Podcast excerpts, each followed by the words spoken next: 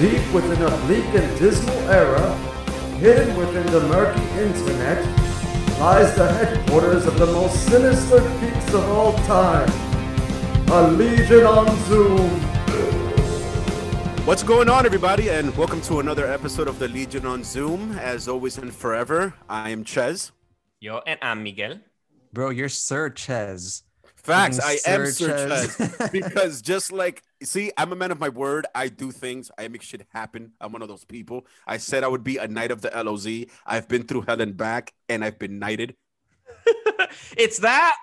Uh, yeah, like either you're knighted or I'm actually concerned how cold it is where you live. Oh, like, like I feel like fans out there, we're gonna cr- start a Patreon account or something or a GoFundMe. We gotta get a heater for our boy because both Rod and I are like with a shirt or something, and Ches is fucking con frío. I'm not gonna front. I'm a little bit cold. I pulled the, the radiator out of my room to make space for action figures, and I'm not even making that up. I respect that. I- I just want to make it known that if we do open up that Patreon, I will use it to upgrade my current armor.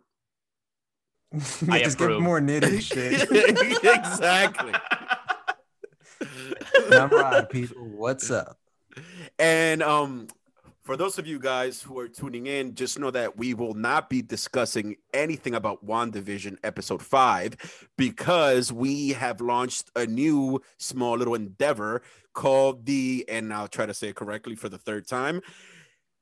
LOZ spoilerific minisode, and because I said it correctly twice on the actual episode, much to my credit. And um, yeah, so all the information, all the good stuff, all our masturbatory theories, for lack of a better term, are definitely all just splurged and indulged and discussed in the LOZ spoilerific minisode based on WandaVision that will be out soon. yeah, and by the time, yeah, Yeah, exactly. It'll be out. You know, if you're Before listening to this. this, yeah, exactly. If you're listening to this right now, our episode five review of WandaVision's been already out, probably for like about a week or something. Check it out. Listen, tell us what you think, and, and then the next review will come out soon too. I hate it when we have to do that time math shit. Like by the Bro, time we come out, You're a t- you're a Templar, bro. We, we're from all time periods, and we have See, converged. exactly. We conver- converged using this the Zoom tube technology that we only have access to here Facts. at the LOZ, and we technology to review trailers. Yeah, facts. So it's kind of like our love of comics throughout time bring us together. Like in my time, I was using scrolls and shit just to look at drawings of superheroes. it's like the Legends of Tomorrow, but shittier. I'm down. exactly. So there's a lot of shit going on in the news. Um, In the news. we got to talk some turkey because holy shit i'm in for this fucking wakanda show that's going to be on disney plus i am so curious for something about wakanda aside black panther and t'challa because there's so much like there's so much potential it's a giant well it's not a giant nation it's actually small as fuck but like it's so dense you know what i mean like it's so rich there's so much lore it's just like it's awesome. Like I love the concept, and I just can't wait. I can't wait for it. Yeah, no, and I love that it's Ryan Coogler's attached to it, right? Who who fucking directed the the first Black Panther movie, right? And and I'm exactly, I'm like, there's so many ways it can go. I actually don't know many details about the show. Uh, like, do, is there any information about what it what, what is exactly going to be about, or is just general Wakanda? Because I actually even thought they could really take advantage about this shit and make it about fucking the history of Wakanda. That's what I Yo, was assuming it was gonna be about. Kind of like Oh shit! No, but I'm just wondering because, like, in the comic books, not that long ago, they came out with a book called Agents of Wakanda, oh shit. which is supposed to be like this, like Shield Wakanda thing, you know, where like, uh, uh, what's the the the, the that woman's uh, Okoye, right? Yeah, like Okoye. from from from fucking Walking Dead, uh, that she's like the leader of that group and stuff, and Yeah, it's Okoye dope. from The Walking Dead. I'd read that crossover. I would read the shit out of that. Yeah, so like I don't know, like is it more gonna be leaning toward that, like contemporary times about like Wakanda right now, or the history of Wakanda, or both? Ryan Coogler, come on, pay attention, guys. There's plenty of stuff to do. dude, all of that, and also, come on now, like let's address the elephant in the room. I'm ready to hear. I'm ready to hear the word vibranium 15 times an episode Yes. because anything that has to do with Wakanda is like every other fifth word is something vibranium. Like everything, I'm ready for. it. And one of the things that I would love about the new show also is actually one of my uh, complaints about the Marvel universe is that I would love for them to bring back Ulysses Claw. Oh my god, you took the words out of my mouth. That's crazy. Yo, what's that actor's name? Because he was Andy like Serkis. Andy Serkis. And that's how much you took the words out of my mouth. I was prepping exactly what you were saying. yes. That's how I had the name ready. Like, like I searched through my like that's fucking nuts. All right, go ahead. Dude, like I was thinking the same shit. Like I was hoping that we get him back, you know, like different stages when he fights um King T'Chaka, which is King T'Challa's father. right, And right. like, so insane. Like, oh my god, I just had a brain gasm thanks to you. Thanks. Yeah, because that's honestly one of the things I didn't like about the Black Panther movie that he died. I'm like, come on, like Claw is one- uh, it's a key fucking villain in Black Panther, and also he's fought other villain people. He's fought Daredevil, Spider Man, the Avengers, right? So I come on, man. And also like Andy Serkis was pretty fucking dope in the Yeah, role. word. And come on, like they did him dirty. Like how he died, they underplayed him. What was it? What like that? Killmonger shot him or some shit. Total Wait, backstab them. So let me get this straight. So this man can go toe to toe with Black Panther, right? but just get shot by Killmonger. Yeah, yeah. Like that's uh, uh, that they- is like, in my opinion, something happened behind the scenes that they wrote Andy Serkis off. Ooh. speculating because think about it. The character had too much potential, too much history. You know what I'm saying? Then to just get shot by Killmonger, like that seems off. Now that I I, yo, I had never thought about that shit until now because now that I want him back in the show, it's like, wait, they killed him very easily too. Yeah, and like kind of makes sense, right? Story wise, because like they did it to so Killmonger could enter Wakanda, right? Be like, look who I brought you, like the, you know your your your your biggest enemy. So like I kind of get it, but I'm also thinking like, really though, like that, like I don't know, like also then why did you do the whole heist before that? You know, why didn't you just kill him and take him? You know, I don't know. It's like well, whatever. And also, it's kind of like, wait, so you're telling me like they couldn't have worked together? Where like Andy Serkis like fucking swallows some shit that makes him act like he's dead just to get him? It's like, nah, they killed him. Oh, good point. Yeah. You know what I'm saying? Like, come on now. Word. But yeah, but then at the same time, it doesn't have to be Andy Serkis since it's gonna be about Wakanda and they do, you know, like crazy flashbacks. They could just recast him as some younger cat. Oh, all right. It's a good point too. Yeah, so there's also that. But I definitely can't wait. Especially like I want to hear about like all the different tribes. Maybe we get to hear about the Black Panthers before T'Chaka. You know what I'm saying? Like we get to yeah, exactly. That's what I was saying about the history. Like, imagine that shit. Yeah, that's crazy, man. That's crazy. Maybe they even discuss the first Black Panther, which will be crazy. Imagine like it's an actual Black Panther. like the actual animal. Like a god. Yeah, exactly. Yeah, like that's what I'm saying. Like a man panther, a black manther. exactly. Um, but yet fucking I'm all in. Can't wait. Awesome. Can't wait. Um, for those of you who don't follow our Instagram, you're making bad choices in life. So you should follow our Instagram. Um, we recently put up the Justice Society World War II trailer, and that shit is awesome. I have a quick theory about that. It kind of looks like the animation from Superman, um, Man of Tomorrow. Man of tomorrow. And you are correct. Are we talking about a Fisher Price universe here? I, I think, think so. so. I think so.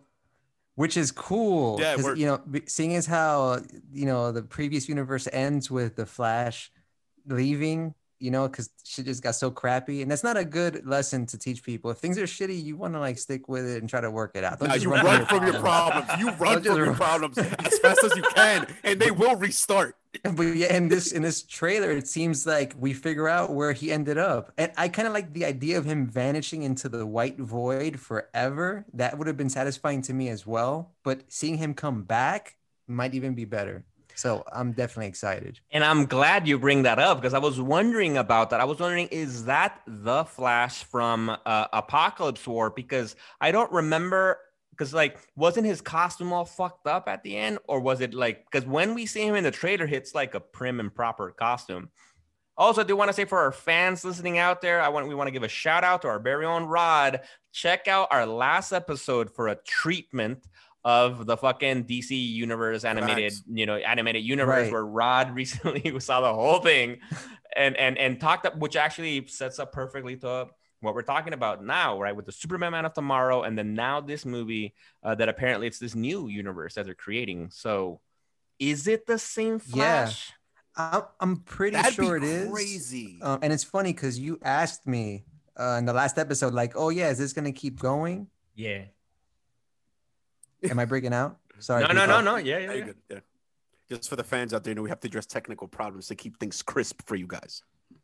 Crisp. Yeah. And no. Oh, damn. Yeah, no, all right. We're having some technical difficulties, but but yeah, no, exactly. We were wondering if it's gonna build, and it, it sounds like it is building and continuing. I actually, after thanks to Rod's treatment and letting us all know that all, actually these new movies are on HBO Max already. Hashtag word. Hashtag, HBO Max logo. Come on, come on, come on, guys, give us some sponsorship. We're Um, working on it. I saw the movie. I saw the I saw the the Superman Man of Tomorrow, and to be honest, I actually liked it. I actually liked it quite a lot. Uh, even the Mm. animation, although it looked Fisher Price uh, pricey, pricey, but like it- it's not that bad. It, it also felt kind of anime. Like in a, it was good. No, I liked it actually. I liked it a lot. There were some really good moments that were kind of like uh, surprising, and it only got kind of cheesy at the end. But overall, it was actually pretty good. I actually liked it a lot. I'm like, I'm down to uh, uh continue seeing that universe grow. Yeah, man. Act like you know what? I'm actually gonna watch that this weekend. I know I've been saying I'm gonna check the movie out for a while. To be honest, I'm just a tad dissuaded from Superman stuff. Like, I don't know what it is. I don't know what it is. I feel like like I'm of that camp where like Superman stories aren't that attractive to me because I feel that he's too powerful. You know what I'm saying? Like, like it's kind of like why, my opinion, why the Century for Marvel isn't that popular. Like, it's hard to know what to do with him but DC and Warner Brothers won't give up Superman. Not that they should, but it's kind of like I tend to be dissuaded from soup stories. I don't know what it is. Like I try, they're intriguing. I'm into Superman events, but it's kind of like, eh. No, I get it. I get it. No, but I've also I've actually slowly over time gotten into the to the Superman books. The Rebirth Superman books have been actually really good and interesting, and I can see the interest in him, you know, and exactly in those kind of godlike fucking powers, like you know. But there's still challenges. And for example, with this movie, I do think it, uh, what I loved about it, they showcased uh, one of his most powerful villains, which was Parasite. You know, who's the fucking Word. Just takes the powers of anybody he touches. So he immediately can become Superman level power. It's just like that's what I want to watch. That's what I want to see. Fucking somebody going toe to toe with Superman like that. It was good. I liked it. deep cut. My first exposure to Parasite was on the Saturday morning WB cartoon. What was that? Um, Superman Adventures. The animated series. Oh, Superman the animated series. Yeah, that cartoon had a lot of just 90 degree angles in the animation, but yeah, like fucking lines. Yeah. yeah, that fucking that was a shit.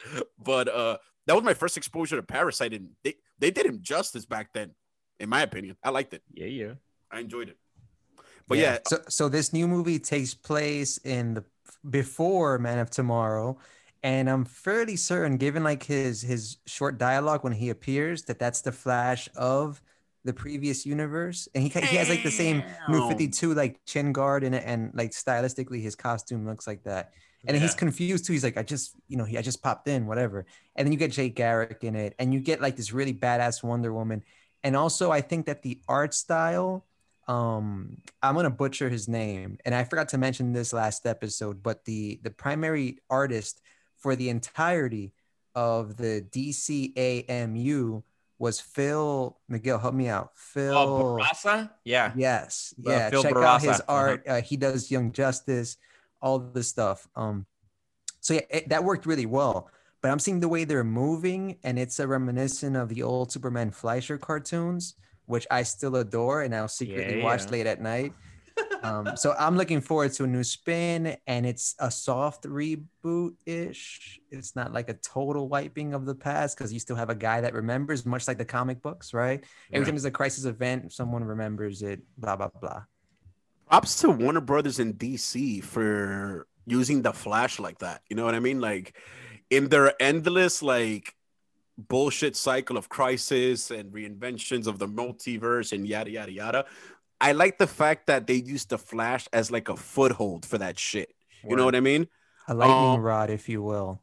Oh, Boom. and also the, correct. um the Ches's thoughts do not reflect the thoughts of the LOZ. I want to just mention that. DC, your crises aren't bullshit. I love them, particularly the work of Geoff Johns and Man, get that, get that shit together.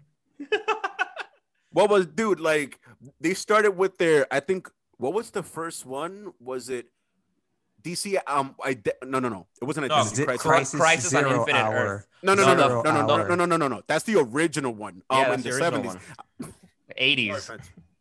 I'm talking about like when I was in high school.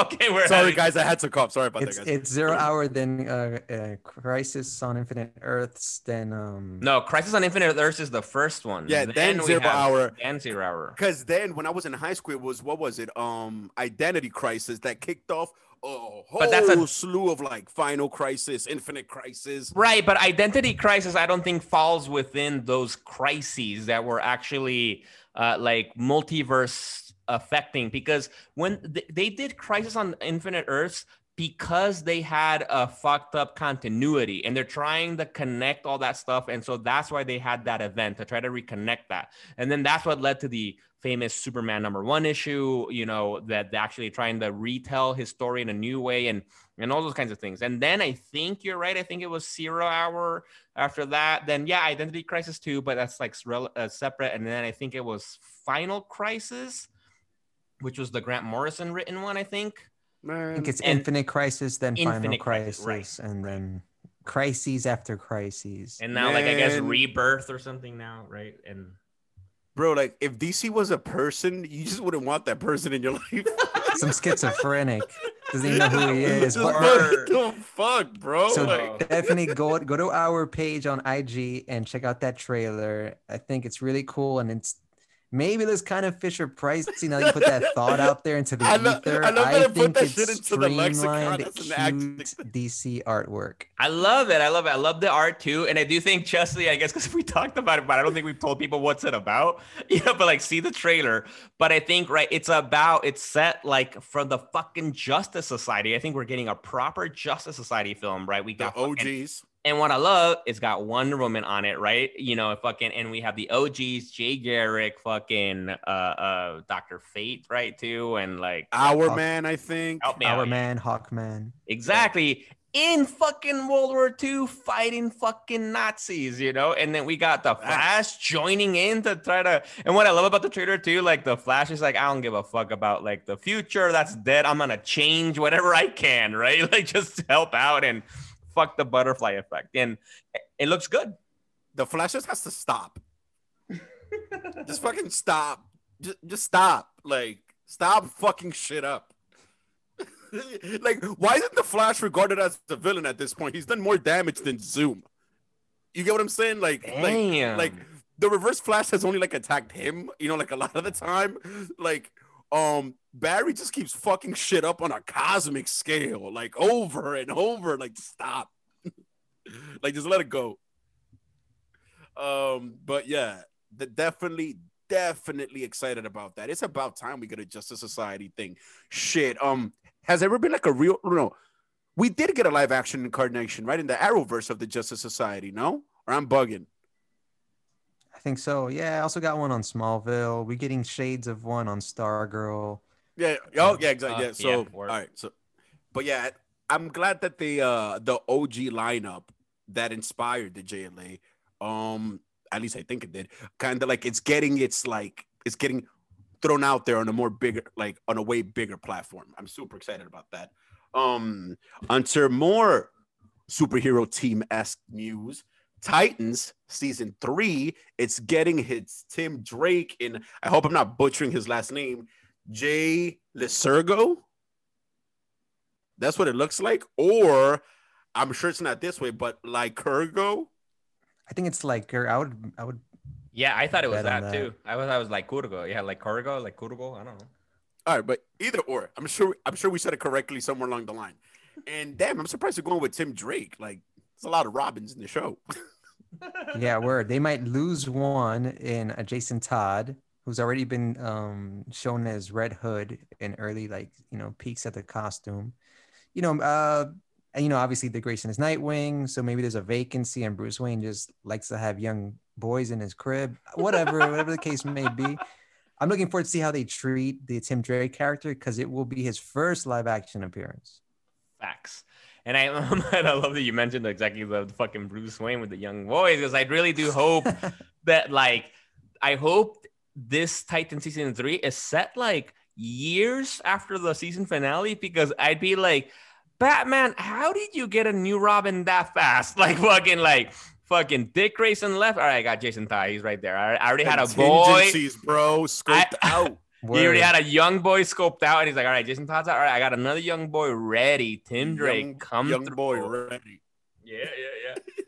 but it makes me wonder exactly like how much of the because like honestly for me, I think Tim Drake's I think might be my favorite Robin. You know, because eh, Dick Grayson, you know, I love him as Nightwing. You know, he he obviously was a great Robin, but like I don't know, Tim Drake for me, it's always been like favorite one, and it'll be great to see how much of his like uh, tech savviness and that kind of stuff comes out, you know, and even the things about like, because for example, I think if I correct me if I'm wrong, like, because in the books, like Tim Drake becomes Robin because he figures out that Batman is Bruce Wayne, you know, and kind of Yep. goes up to him like, "Yo, what's up, dude? Like, I know who you are. I want in." It's like that's fucking dope, fucking smart, and also, you know, obviously he experiences tra- tragedy later on in his life. Oh, actually, which is shout out to Identity Crisis. Oh man, one of Yeah. my all-time favorite comic book scenes. If you haven't read it already, pick up Read that it mini. Now, yeah. Brad Meltzer and Rags Morales. Mm-hmm. And for the sake of originality, I hope they kind of rush his plot as Robin, so we get to see a live action Red Robin. That that'd Given the way the show's going, it's not crazy, but I do like. Right. I, I hope they do fast forward uh for the next season and we don't even know when it's going to drop. You know it should have been out already but we give them uh, leeway because of covid but they got to give us a release date already for this thing. Might come out like late spring. Who knows? Maybe even next fall. We don't know shit right now. we might even get Sir Jorah Batman back. Ah, yes, yes. We well, I think we're probably, we're probably pretty sure he, we will. Um, but actually, speaking of Batman and all that, like I, I wanted to get your guys' thoughts because you guys know like the biggest thing about this casting, right? Because like Jay, like Urgo, I don't really know who he is. I haven't seen him in other shit, you know. Uh, he looks cool. I think I like I don't know what his ethnicity is, but he looks brown. So I'm like dope for a brown Tim Drake. So that's kind of cool. But do you you guys know that he's in the Batman movie, right? With Robert What? Pattinson. Yeah. He's in that movie. As as oh Tim Drake. yeah yeah yeah No, I don't know. I don't they haven't revealed who he is in the movie. I think Oh. he came out in the trailer as one of the kids that had like half of the Joker face on or something. Ah, Yeah. And so maybe he's just a side, you know, character there, or you know, who knows? But like, I don't know, man. I don't know. Fucking, who knows what it could? What if it is fucking the same universe? Ah, that'll probably not. Of course not. nah, that- i'm sorry man i do like titans but i would hate for that to be the, the fact Even Matt. That would throw off the whole Batman thing. Like, wait, what? Like, huh? Straight up chronologically speaking, that'd be crazy. that would make no sense. So I don't know why I said that, but yes. but like, But- yeah. I'm excited to see his iteration of the Robin suit. They've been like pretty consistent throughout, I think I would say. And you know how each Robin kind of has like his own take on the outfit. I'm excited to see what they're gonna do for Tim Drake. The one thing that I kind of read that like he was like a street kid of some sort. The way they were taking the character, which is kind of like a little bit away from the canon, which he's like a Right. preppy rich school kid, right? yeah Uh, a yeah, suburban kid yeah, suburban kid, yeah.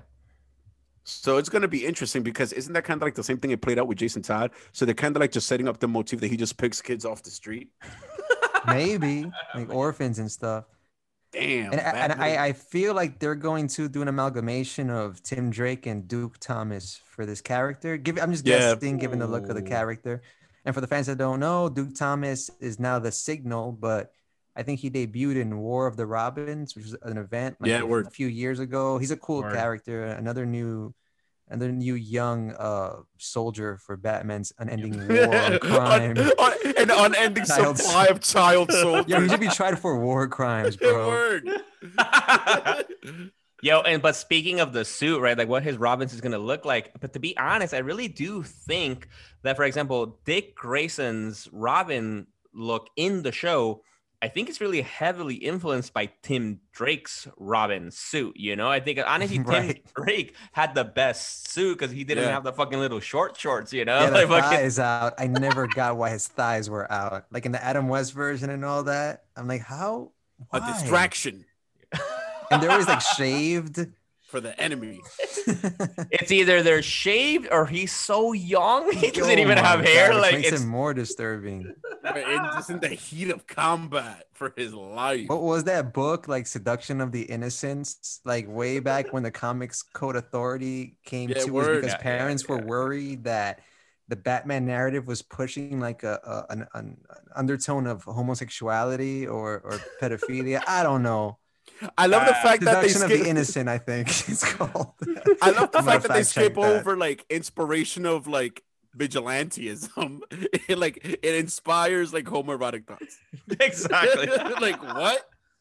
And I like that in Batman and Robin, the animated, not, I'm sorry, not Batman and Robin, Batman and Harley Quinn, which is also on HBO Max. Uh, Harley Quinn makes a comment about that when she has Dick Grayson chained up to the bed. He's like handcuffed to the bed, and she's, anyway, check that out if you haven't already. I'd love anything with Harley Quinn in it. All right, and we'll check it out. Yeah, word, definitely. And something that's kind of surprising, fucking Amazon just keeps hitting it out of the park. Because to be honest, I'm assuming this shit is gonna be amazing, especially after being so obsessed with the boys. Invincible, one of the most highly regarded comic book series of all time, created by the man himself, Robert Kirkman, also responsible for creating The Walking Dead. It's coming out on March 26th on Amazon. Holy shit. That's huge. For the fans that don't know about Invincible, check that shit out. Yes, cannot wait for that. And I think we've talked in pre in season one, we talked about the trailer for for uh for Invincible, which you know you could probably YouTube it, but don't do that. Go to Legion on Zoom, uh, fucking on Instagram, you know, fucking and scroll through our shit, and you'll find our old fucking Invincible trailer that we posted and Yeah, like it. It's totally cool with us if you like our old posts like that, like a creepy fucking stalker. It's all Yeah, Good. DM us, man. Go Yeah, through every not- single post. and it looks great. The art looks just like Ryan Ottley's art, you know, and and so I'm excited that it'll finally we got a premiere date and and it's not that far away. Shout out to Ryan Ottley, Superior Spider-Man, right? Uh no, no, no, no. like, He He, did did the the Spider-Man. No, he did Amazing Spider-Man, like in the recent run by Nick Spencer. Yeah, yeah. Mm. I low key saw like the look of disappointment in Rod's face for being wrong for a second. Word. Like, That's rare for me. and I, I, I like that I'm I'm getting like Robert Kirkman's stories like in different mediums because I didn't read The Walking Dead. I read the first two volumes of Invincible, but I'm still gonna get the story like one way or the other. Although by now The Walking Dead show has probably deviated tremendously from like, the comic. I don't even know. That shit's even still running. What I The Walking think Dead? it I think yeah. so. Yeah. Because it's also like uh, Beware the Walking Dead, that spin-off shit. Like And a Rick plot? movie. There's a Rick oh, movie? word, that's the Yeah, plan. they're Yeah. developing it. Mhm. What's his name? What- Abraham Lincoln. What's that guy's name? Abraham Lincoln. What's his name? Isn't it Andrew Lincoln? Yeah, yeah, that Yeah, guy. yeah, yeah, yeah. Yeah, fucking Abraham Bro, t- Lincoln. tell me he wouldn't pick an Abraham Lincoln. Four score. But we did have an Abraham Lincoln.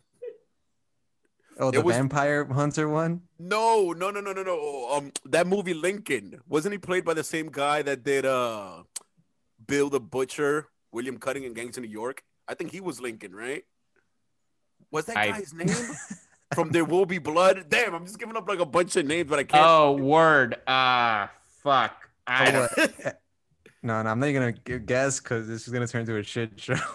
That- what Just is throw that names man- out there. Gosh, what is that man's name? Anyway, Invincible anyway, is that guy. dropping on Amazon. I'm looking forward to it, and it's supposed to be graphic, like dark. I, I like my animation dark now that I'm an adult and shit. I want blood, maybe a titty.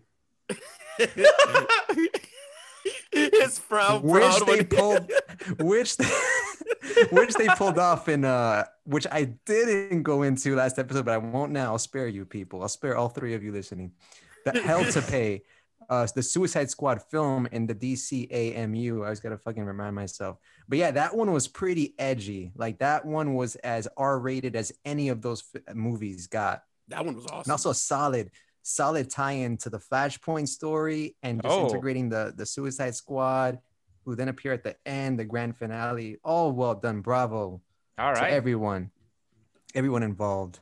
that one was definitely a awesome one, and it brought this dude into the spotlight. What was the villain in that one? Uh, the immortal Zoom? guy. No, oh, not Zoom. Vandal Savage. Yeah, Vandal Savage. Savage. Yeah, Yeah. definitely one of my favorite villains. Dang, damn, that one was awesome. Mhm. God, I love that movie. That shit was great.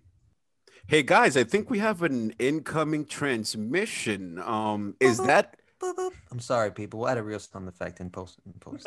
Yes, yeah, we will. and yeah, I think it actually is. We actually, to all our fans out there, we actually have to engage some of our secret patented technology in order to retrieve our special guest that we have for, for you guys. It's called our Zoom tube, and we will be right back. Damn, man. I always puke when we do this. All oh, right, Oh, go let's ahead. do Gotta it, let's what do we- it. Gotta Gotta do what do we gotta it. do, man. Gotta do it. For the Hit the button, I'm ready. fans.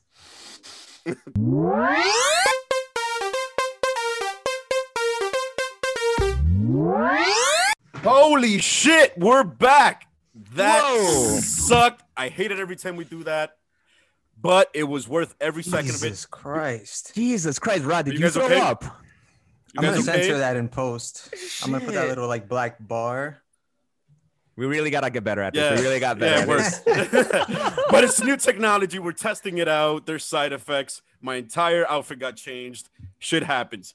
All But these side effects worth it for Yeah, exactly. Ches. For- exactly. For our amazing guest on this show, Day Spring of the Generations of X podcast. Editor's note The Generations of X podcast now goes by the Power of X Men podcast. You can find them on social media and wherever you get your podcasts as Power of X Men.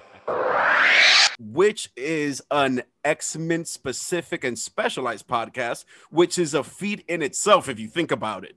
Wow. How are you, sir? It's an honor to have you here. Uh, it's an honor to be here. Thank you guys for traveling through that boom tube just to come see me. That's right. That's welcome right. to welcome to the apocalypse.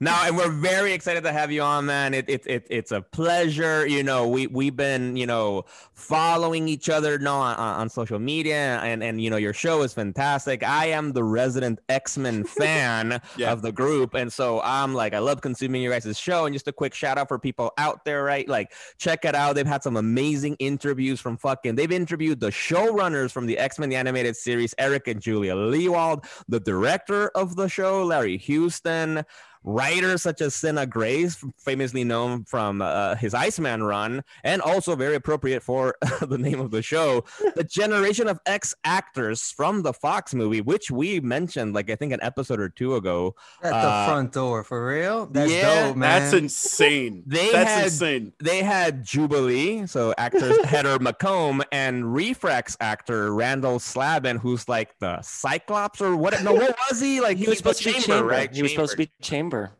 Yeah. and yesterday I sat down with Agustin Rodriguez, who played Skin. It was his birthday, and he wanted to celebrate. Oh, I know. And I, you know, I told him, bro, like I grew up in Miami con mi abuela on Calle Ocho. You know, I had my cafecito and mi croqueticas. And I told him, like, seeing him in that movie was the first time I saw like my my family represented in the superhero genre. Bro, Yes. fucking cool, man. He was like the coolest guy ever. We ended Yeah. up talking for two hours. So we have him from there. And we also have Jeremy Ratchford, who played Banshee. And oh, wait, yeah. I wait, Miguel, have you been up to par with everything that's going on with the X-Men election? Oh yeah, actually, I'm glad you mentioned that because, like, for you, for we just dropped a new episode today, you know, but people who are listening now, this was like a week or so ago, you know, don't get confused about time. But we talked about the X Men election, which you guys have been doing a fantastic job at, like campaigning for your guys' candidates.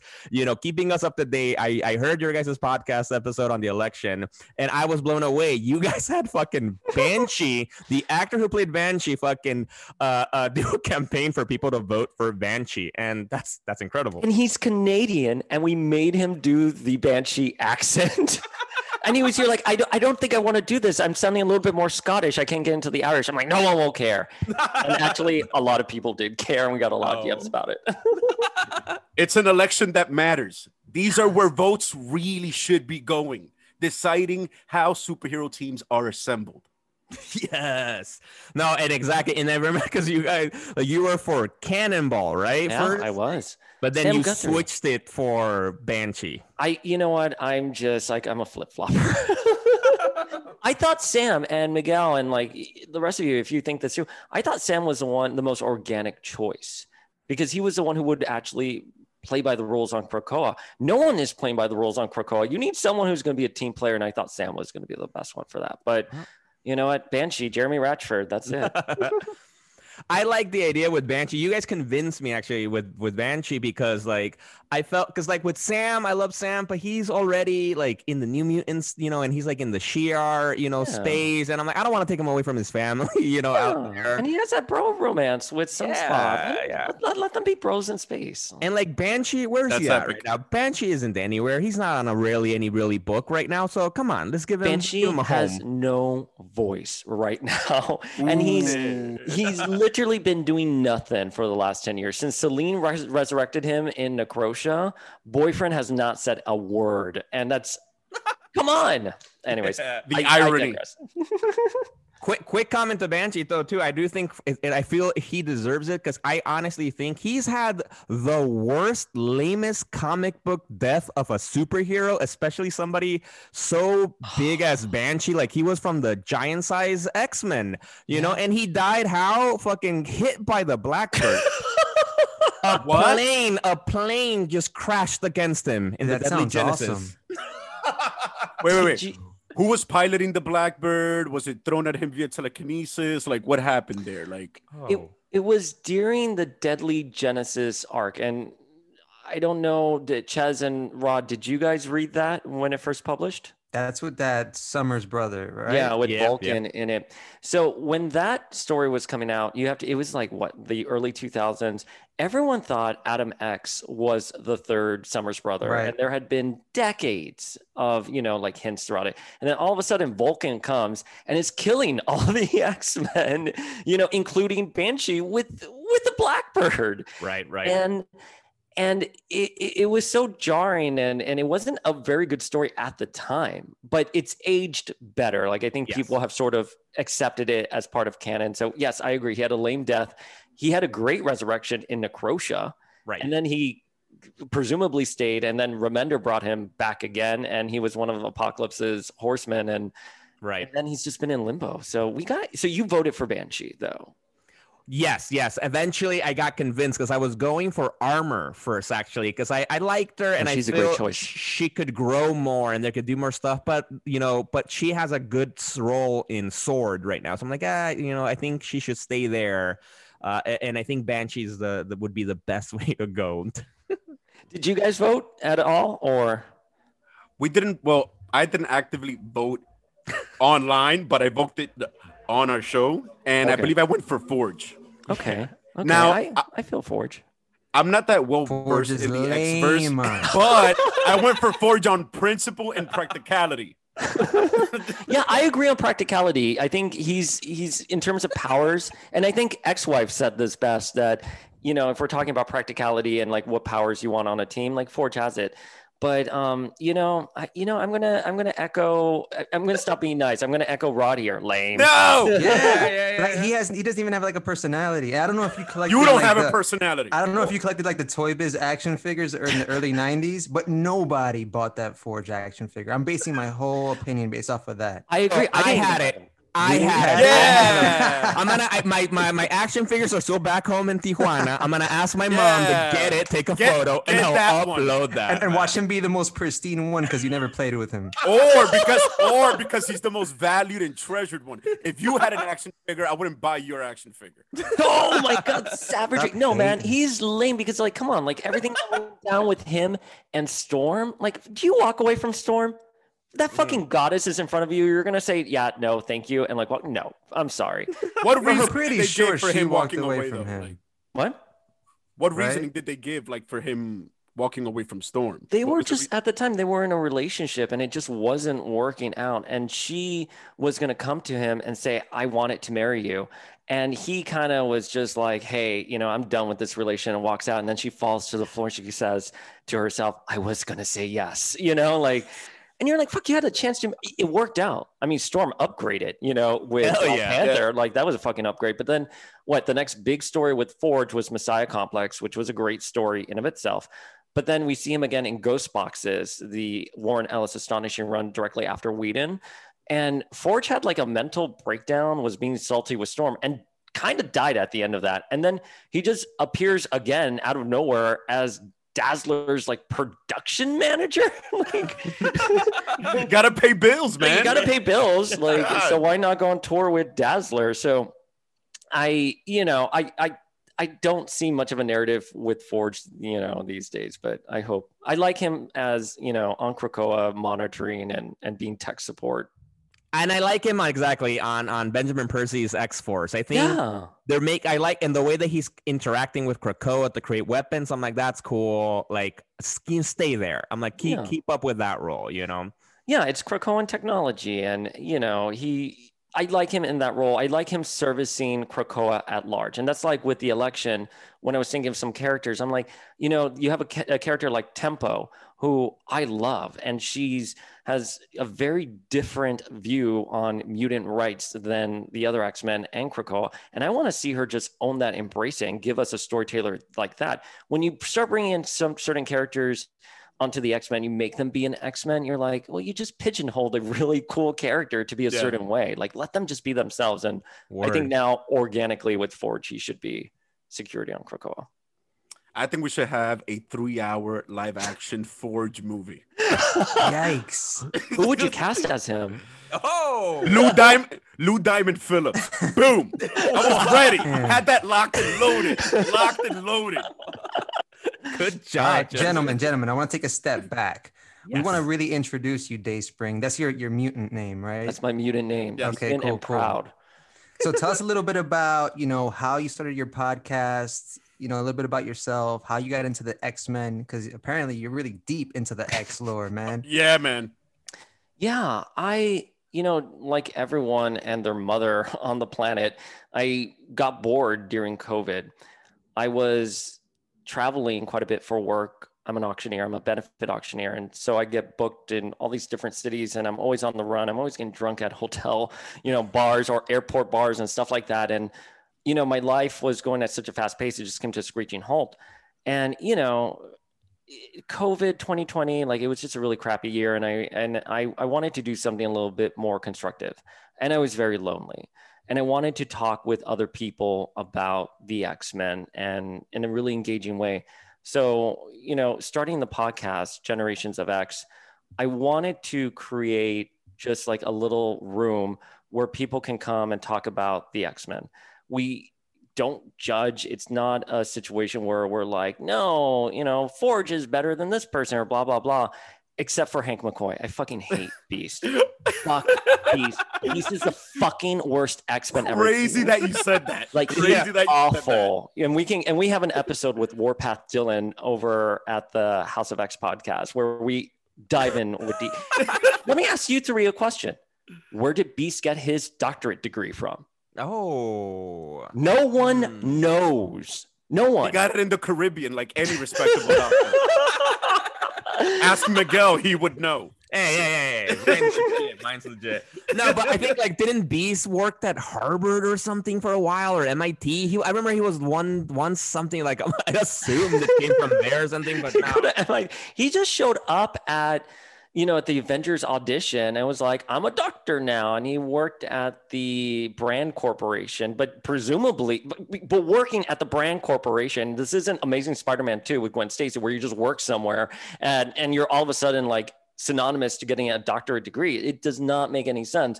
Like he was already working there, he had some knowledge. Like he had to get like a piece of paper, even if he's the smartest man in the room and he did that in a month like where did he get it from? That i'm just asking for receipts. That's it. That's all i want.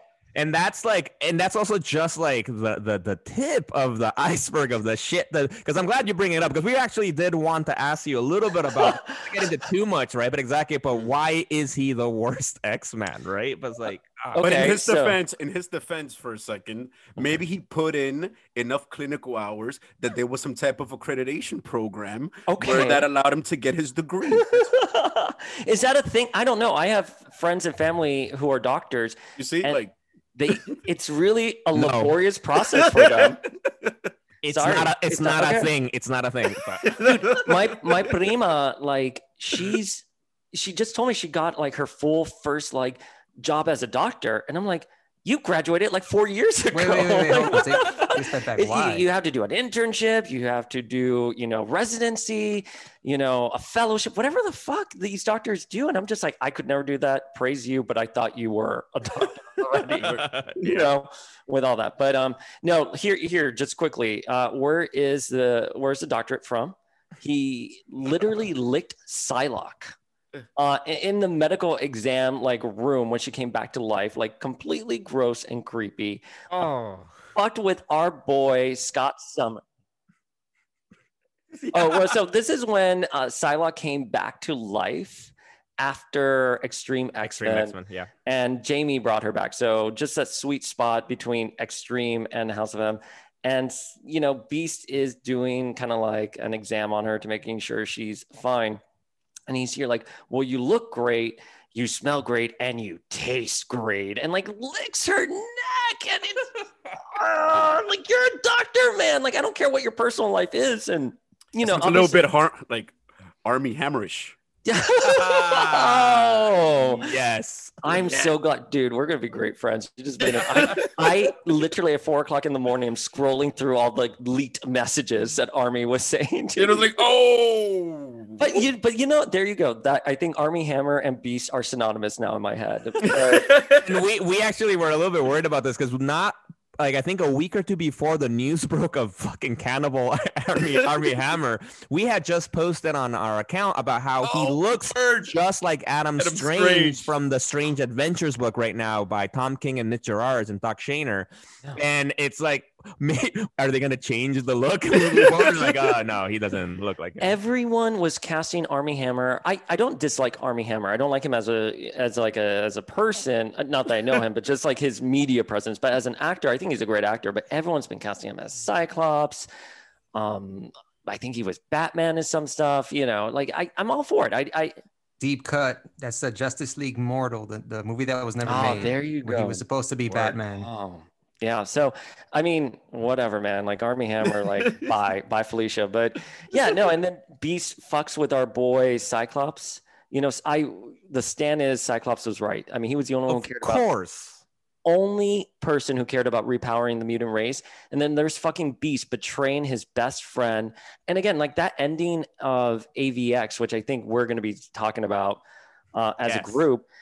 That ending where he's here, like, oh, Scott, all these new mutants, you know, now don't have, you know, are in a world now that's going to be extremely dangerous. And Scott's like, what do you mean, new mutants? Like, he did not think to tell his best friend that, hey, you know what? Your plan worked. The mutants have been repowered we are back in a major way. And he just mentioned it so cavalier. And that's like a friend who just doesn't have your back.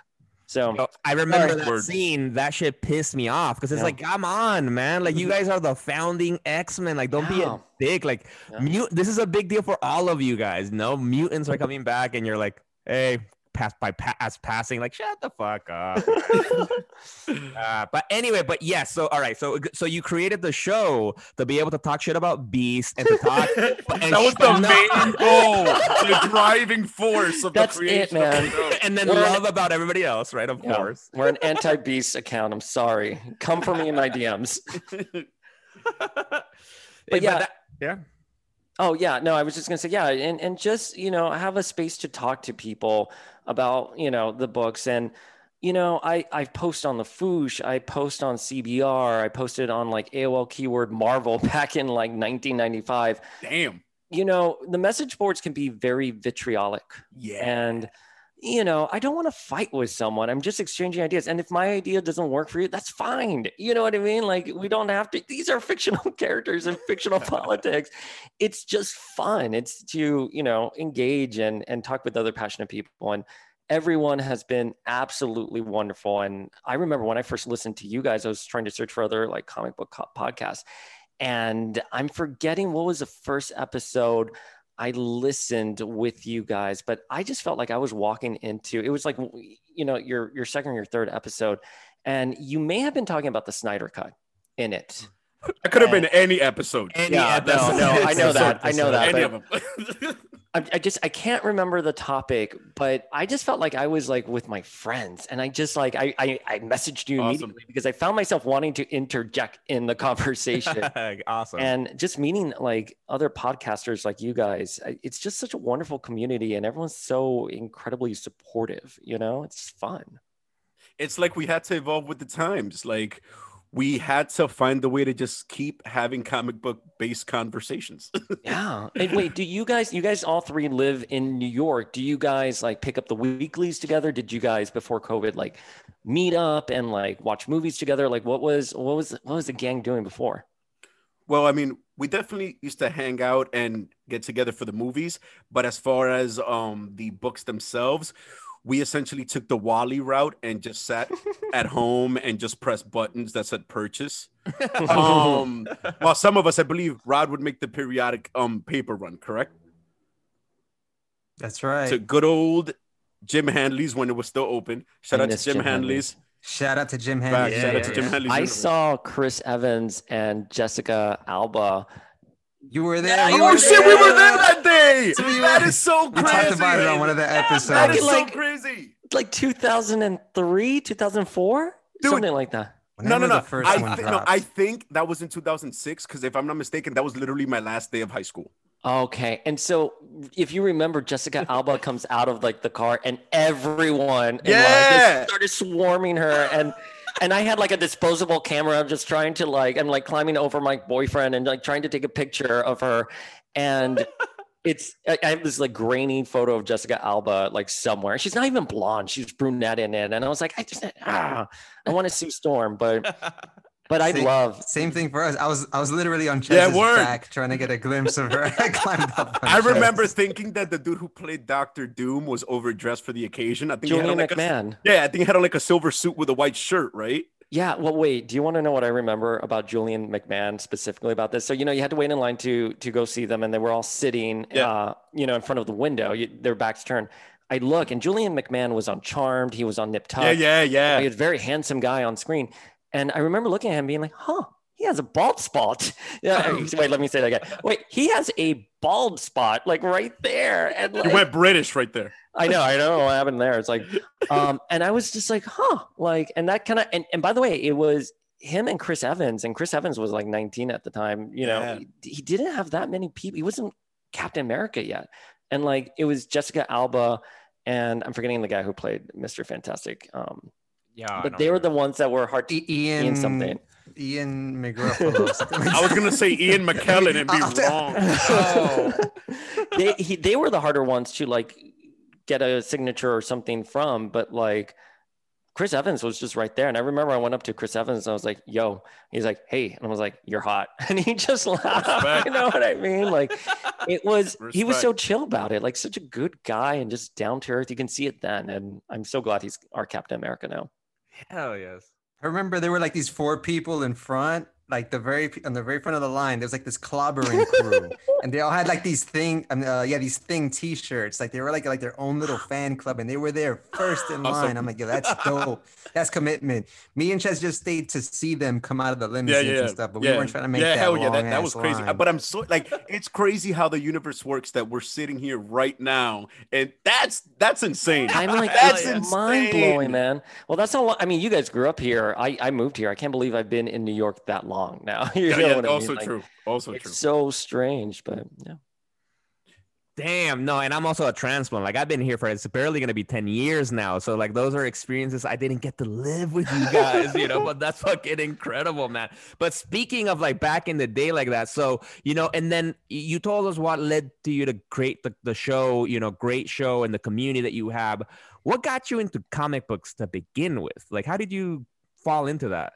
Yeah, you know, my Primo had a had, had a card of Rogue from the 94 Flair. I always say Flair, the mm-hmm. 94 Fleer Ultra. And it was Rogue where she's kind of like she has her back to, you know, the the viewer and she's just looking, she looks really powerful. And I, I turned it over and I started reading about her powers and how she can absorb memories and that her name was unrevealed and it was just a natural curiosity and like kind of like a string I pulled. So, you know, I started asking my primo Roy about it. And then one day, like my abuela was just like, hey, you know, I don't want to take you to the comic book store.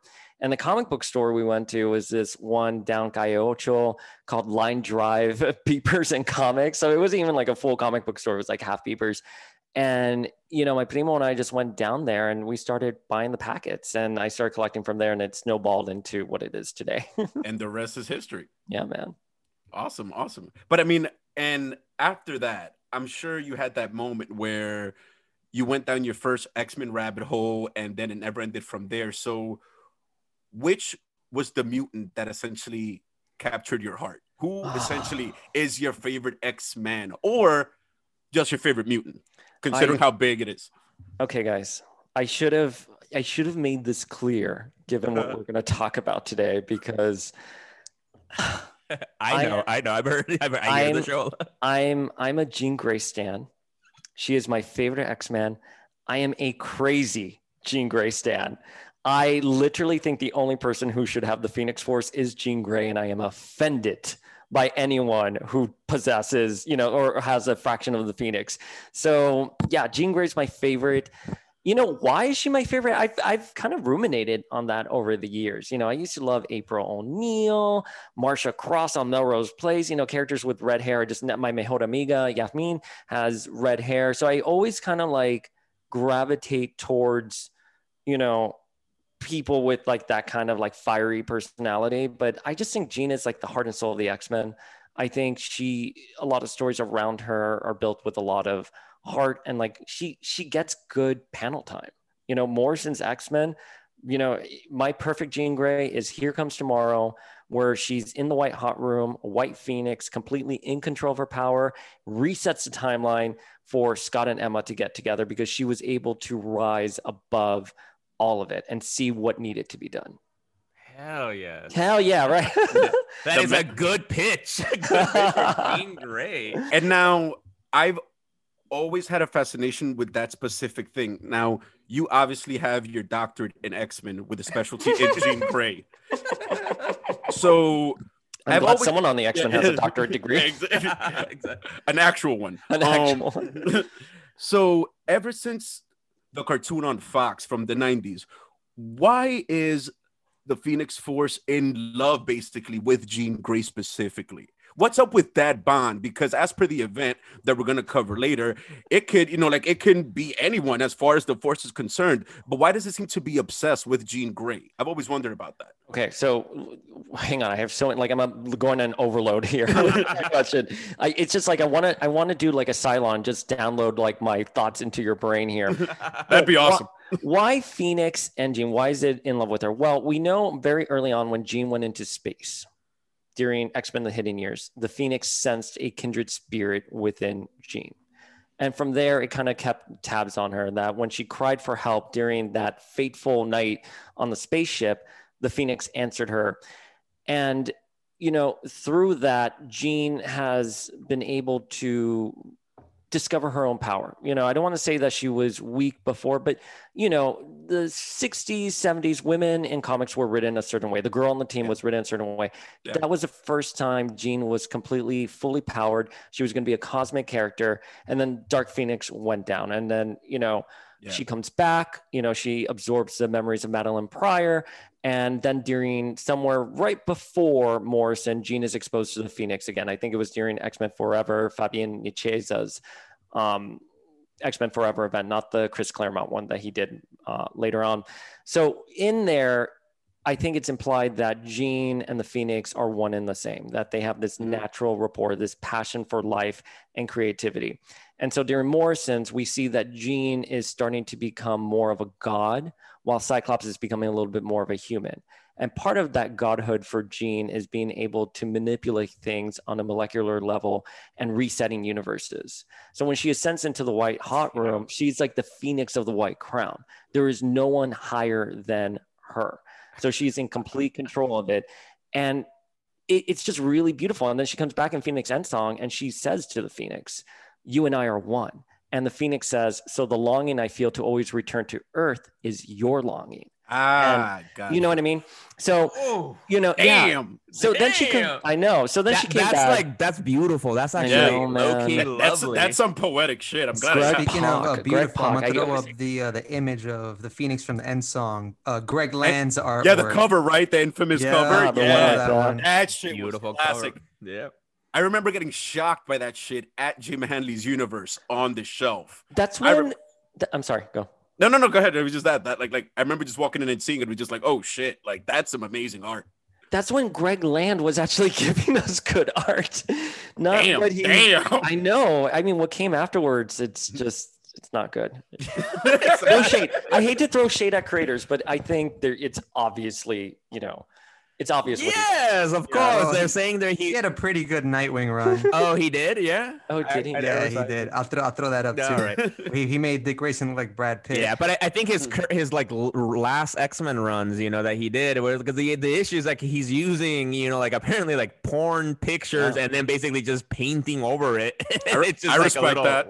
Well, and, and I look, respect and that. I get it. Like artists need to be inspired from something, have at it. I, I'm not gonna, I, you know, who knows about the porn thing? So I'm not gonna speak to it. My thing is, it's the the blatant reusing of panels over Yep. Yep. and over and over again. And at the time when he was on Uncanny X Men with Fraction, I remember being angry and tweeting at like Nick Lowe and being like, "You're charging me three ninety nine for this book, and it's all reused art." And you know, Ah, nice. and I know other artists do that, of course, for brevity, and you're doing a monthly schedule. But it was like this that, that panel of Jean coming out of like the uh, water in Phoenix End song. I want to say number five.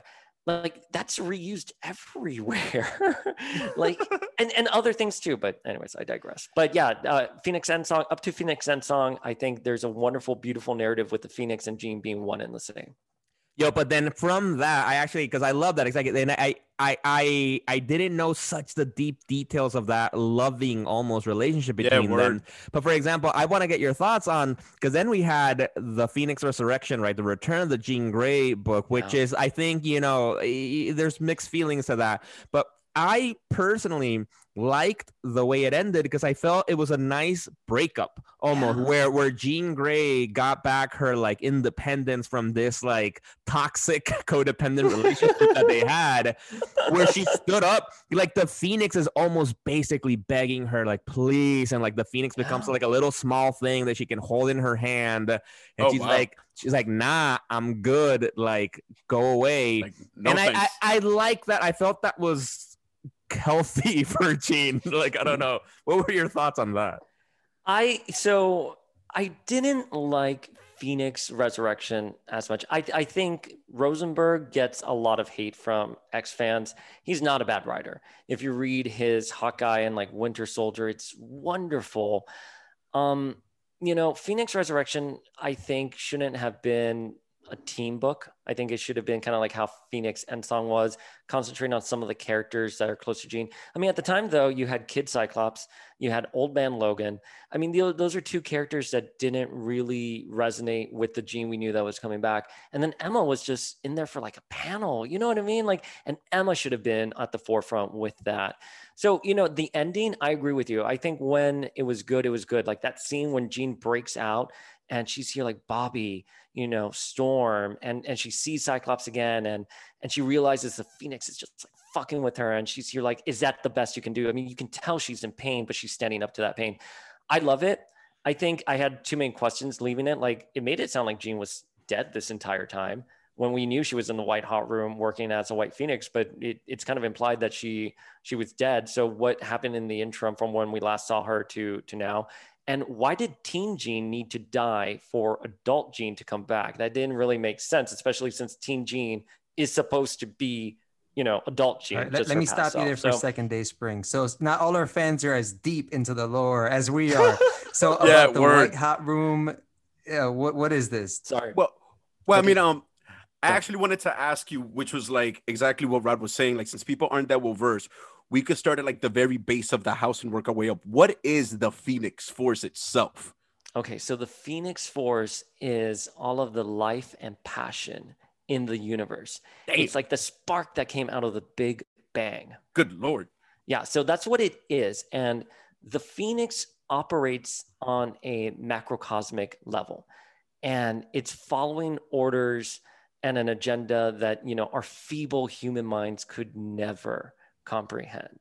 So, you know, when in Dark Phoenix, you see that she burns away the D'Bari system. Years later, we find out when the Phoenix burns away something, it burns away what doesn't work. So you can see the Phoenix maybe as an evolutionary hand. You know, you can see it maybe as a hurricane, just making landfall and causing destruction. You know, there's not a real set answer yet because the Phoenix is at the mercy of whatever the writer doing it, you know, wants it. But in, in larger terms, I think that's how you can like comprehend the Phoenix. So it's kind of one of those things where it's like a forest fire, where it's like it's extremely destructive, but it also breeds It's new true. life wherever it ends. I- so it's like it's kind of like it's a necessary force, not necessarily evil, but it's a necessary force in the universe for balance. Yeah, absolutely. 100% Gotcha. there. Okay. There you go. Thank you very Yeah, much and we that. That. understand You're like you know fan. the, the scope of the Phoenix, but why why can't they get it right on film? Well, so y- y- no, Okay, wait, let me take a step back. Which of the two Dark Phoenix iterations in live action oh. did you Oh. prefer? Since you're a Jean lover, If you have to choose, Oh no, you have to choose. to choose this is one. the vote that matters right now. Which Oh Jean my god. is it? Sansa or or the other? I don't even know the other chick's name. Famke. ah, Famke, yes, yeah. yeah. Famke Famke. Janssen, yeah. Um, look, it, I love Famke. I thought she was a perfect Jean Grey. I think the setup was there for a good Phoenix story. So I'm going to Word. say X3 because also, and for those of you who don't know, Days of Future Past reset the timeline. So X3 kind of was wiped from existence. Thank God. So And it then- at least played a larger part in the story. And then that's good because that is the right answer. X3 is the best Dark Phoenix story. If we have to pick one, if we Yeah. have to pick one, because the, the the last one was was just no, it was not. It was trash. It was just not good. Well, Nope. the second Simon Kinberg said that the this Phoenix story was going to be more grounded. I was like, it's the X Men have already been grounded. Like, give us a cosmic narrative. And Simon Kinberg was the director for Dark Phoenix. I believe it was the first time he ever directed a movie, but he's sort of been, I'm forgetting what his title was. He wrote or was involved on some level with X3. So that's kind of why a lot of the story is parallels. And then he was like executive producer for, you know, First Class, Apocalypse, and Days of Future Past. All right. So now that you gave us a good, you know, uh, Phoenix 101, also, and so the White Hot Room. What what is that exactly for for those of us that may not be that clear? so the white hot room and they do explain it in what we what we read it's sort of a nexus of all realities within the comic book you know the M'Kraan crystal from the x-men anime series Yeah. where you know during the phoenix saga the M'Kraan crystal was going to like eat the entire universe and you have to journey inside of it and you know phoenix saves the day the the white hot room is at the center of the M'Kraan crystal and it's a nexus of all realities that a phoenix host can access so just think of it as a higher state of being if you're a phoenix avatar Kind of like that white room in the Matrix, right? When he meets the yeah architect. Well you know it's so funny i was talking with someone i don't know if you know him mr scott free and the white hot room came from morrison's run which was in here comes tomorrow which in was in the early 2000s and i didn't realize this but a lot of what morrison did in the x-men was a byproduct of that y2k spirituality that you know the matrix was at the center of. Yeah. so yeah that's absolutely 100 i didn't even think about that till now man. Wow Shit. Yes. yes. No, and I love that too. Like the idea of the white hot room, and I love how they've been, you know, using it across different, uh, you know, aspects of the Phoenix story. And like you're saying, it's like it might mean different things. You know, obviously we'll talk about it in more detail in the AVX. It's kind of cool when they're when we see people there in, you know, more than just one person. Uh, and and with the current event that which we'll get into in a second with Enter the Phoenix, you know, just basically everybody just chilling there, like it's just a lounge room. I No. was like, okay, I thought it was Yeah, it's. I think it's just you know, depending on again, depending on the writer, it's either a place where the phoenixes do their best work, or it's a place where the phoenixes incubate and they wait to be reborn. Is that younger Jean still running around from uh, Bendis's run? No, No, no, no, no, no, no, no. Exactly. And- then because you were saying that she had to die, no, she didn't die. You know, like so the well, the the young and it was convoluted. I didn't really love it. It was from the extermination uh, uh storyline where they they had to go back in time because Yeah. like because obviously eventually the fucking timeline wackiness got up to them. You know, and Ahab was hunting them. You know, because Ahab's like, well, I'll kill the young ones now. For whatever reason, he's like, I'm not gonna travel to the past, past to kill them. I'm gonna travel to the present. They- I, I don't know. It's I like exterminate. I love Ed Brisson so much, but w- the thing that happened with Teen Jean was in her mini series, the Phoenix was coming for her. She was having these visions of the Phoenix, and she was doing everything in her power to like reject the Phoenix. But finally, the Phoenix arrives on Earth, and Teen Jean is like. I don't want you. And like the ghost of adult Jean Grey is like, stop it. You know, the fe- she doesn't want you. She's not ready to have you. And the Phoenix is like, I didn't come for Teen Jean. I came for the real Jean. But in order to do that, I need to get her out of the way. So she so she kills teen, the Phoenix kills Teen Jean, and then Teen Jean is in the white hot room.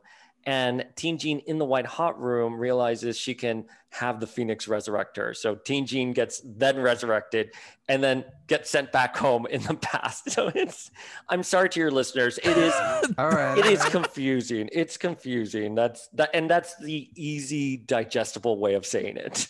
I feel like Yeah, and this And I was gonna say, like, I feel like the X Men verse, which is what it is on itself, is like an MC Escher painting, like the one with the stairs. And somehow, somehow, you have a mental map of how the whole scene works.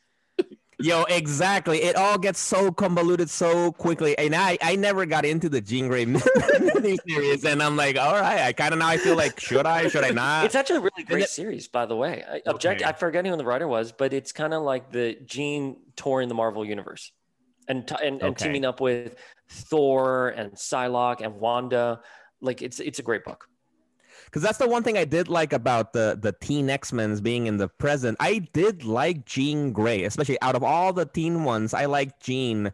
Uh, the mo- I kind of like how she was being developing her powers in a different way and kind of dealing with the history of the X Men. I think in a more serious way than the other members did. I felt you know like Bobby and Hank were, and Hank's trying to be a wizard like a sorcerer. and it's like, all right, Hank, like fuck something else up. Like I don't know, like and and then with the extermination and then it, I like I love the art because I think the art fuck was it RB Silva no Pepe Pepe Larraz I think it was beautiful art and and but yeah but eventually they're sent back to their time and then they're made to forget everything they went through until that moment In the present, uh, in the present where the older present versions of the X-Men like remember that whole shit and it's like oh okay all right I guess That's that wild. that that was a great way of putting it. Yeah. All right, before we dive into AVX, all Well, time enter the Phoenix. Enter the Phoenix. All time favorite run for the X Men. Hmm. Let's go. Let's do a round Oh, table. Man, yeah, I want to go last. I have to think about that. That's a savage question. It is man. a savage question.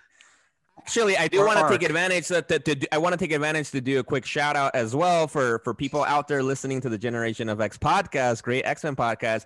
You guys just started a comic book book club, right? Yeah, Like, we did. Damn, oh, that's man, epic. you. and you That's guys are going to be reading, I think, which is for me one of my favorite ones. I wouldn't say it's the best, but I remember mm. loving it a lot. You know, you guys are you guys are doing what is it, the Phalanx Covenant, right? And Yeah. the beginning of Generation Generation X, no? Yeah, yeah, no, that's that's absolutely that. We we kind of you know we we put it up on our Insta story. We asked questions like, "What do you guys want to read?" You know, we had people vote, and we got an equal amount for Generation X and Phalanx Covenant. And someone who we talk to all the time, he's wonderful. He's a writer for the Wall Street Journal, was like, why don't you just do both of them? it's one story. and yeah, that's how we sort of landed on doing that. And book club came about because, again, I was reading all these stories. I reread Phalanx Covenant actually last year, and I had no one to talk about it with. like, I, I don't have comic book stands in my everyday life. So, book club for me is like, I just think of that like awkward eighth grader who just wants to talk about, you know, Onslaught and Xavier being, you know, the traitor, the, lo- the long revealed ex traitor.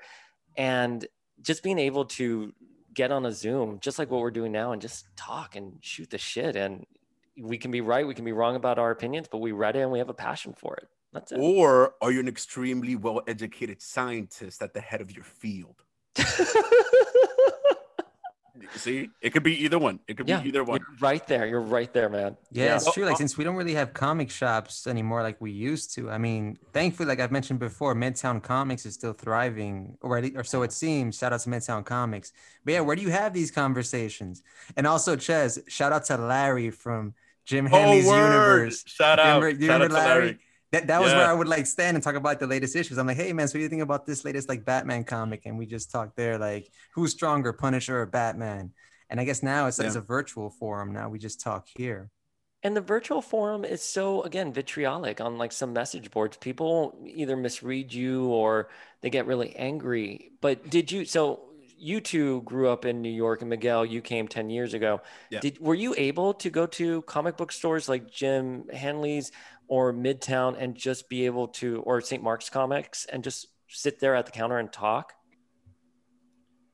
He's asking you, Miguel. I think. Oh, for evil. me, Yeah. uh, no. Oh, oh, no, I was asking you guys. Uh, Wait, Oh, us, yeah, us. Mid- Midtown Comics didn't exist. Doesn't exist in, in Mexico. Oh, oh, In word. no, Mid- no. Yeah, yeah, no. It's it's in Midtown yeah, here. Yeah, Miguel, you just you're here ten ish years, and then Ches Correct. and Yeah. Rod, you you grew up here. Yeah. Yeah, yeah, yeah, So, yeah, so, yeah, So very did, were you able to go there and like have that? When I first met Miguel, when he when we first started living together, I had like this whole uh, collection of trays of X Men trays. I'm like, dude, you need to read all of these, like Spider Man, uh, Daredevil, everything. Um, so yeah, I was really deep into the Marvel lore, like you know, before adulting came in, and I had to just become very like specific to DC. I love DC comics. I love all things DC. But uh, when I first started going to the comic book store, there was one not like about 20 blocks from where I live, a local comic shop, which is doesn't ex- they're extinct for the most part now. Um, and I would just go there. I'll take a short walk. You know, it's probably like 11, 12 years old, and just pick up the prettiest covers. Right. If you had like the, the Iron Man cover where it's like a silver foil, the Fatal Attractions cover with the hologram card, I'll just pick these up and read them and get most of my storylines from the from the cartoons and, and Wizard magazine and things like that.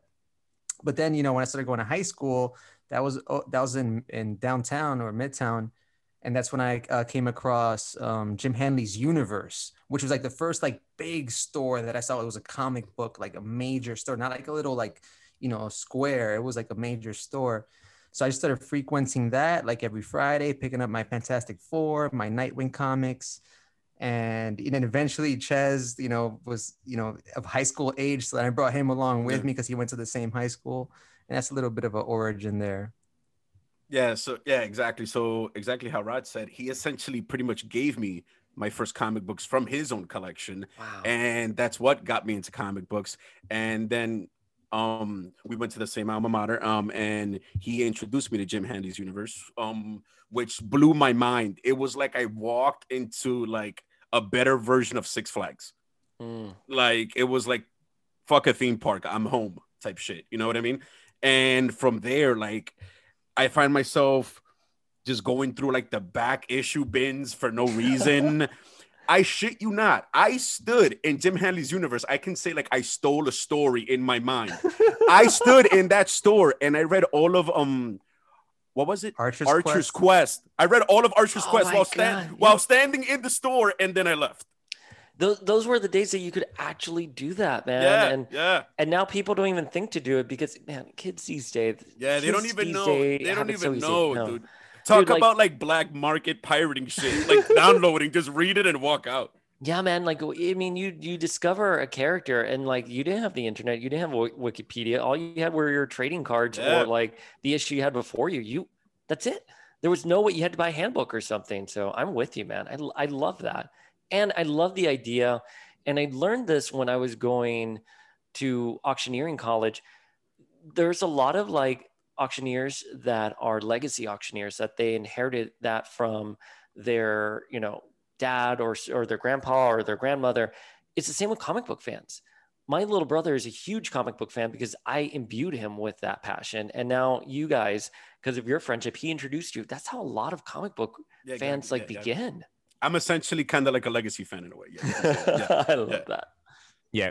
Quick correction, like Rod didn't introduce me to comics, but he re- helped to reignite my love for comic books. oh, Fuck, look at that man. King Where did you get Gray that? This right is my of all time, yeah, favorite Jean Grey image. Uh, I got this calendar recently uh, for 2021. oh my god Oh. and I remember I, I bought this uh, comic book that was just you know uh, pinups.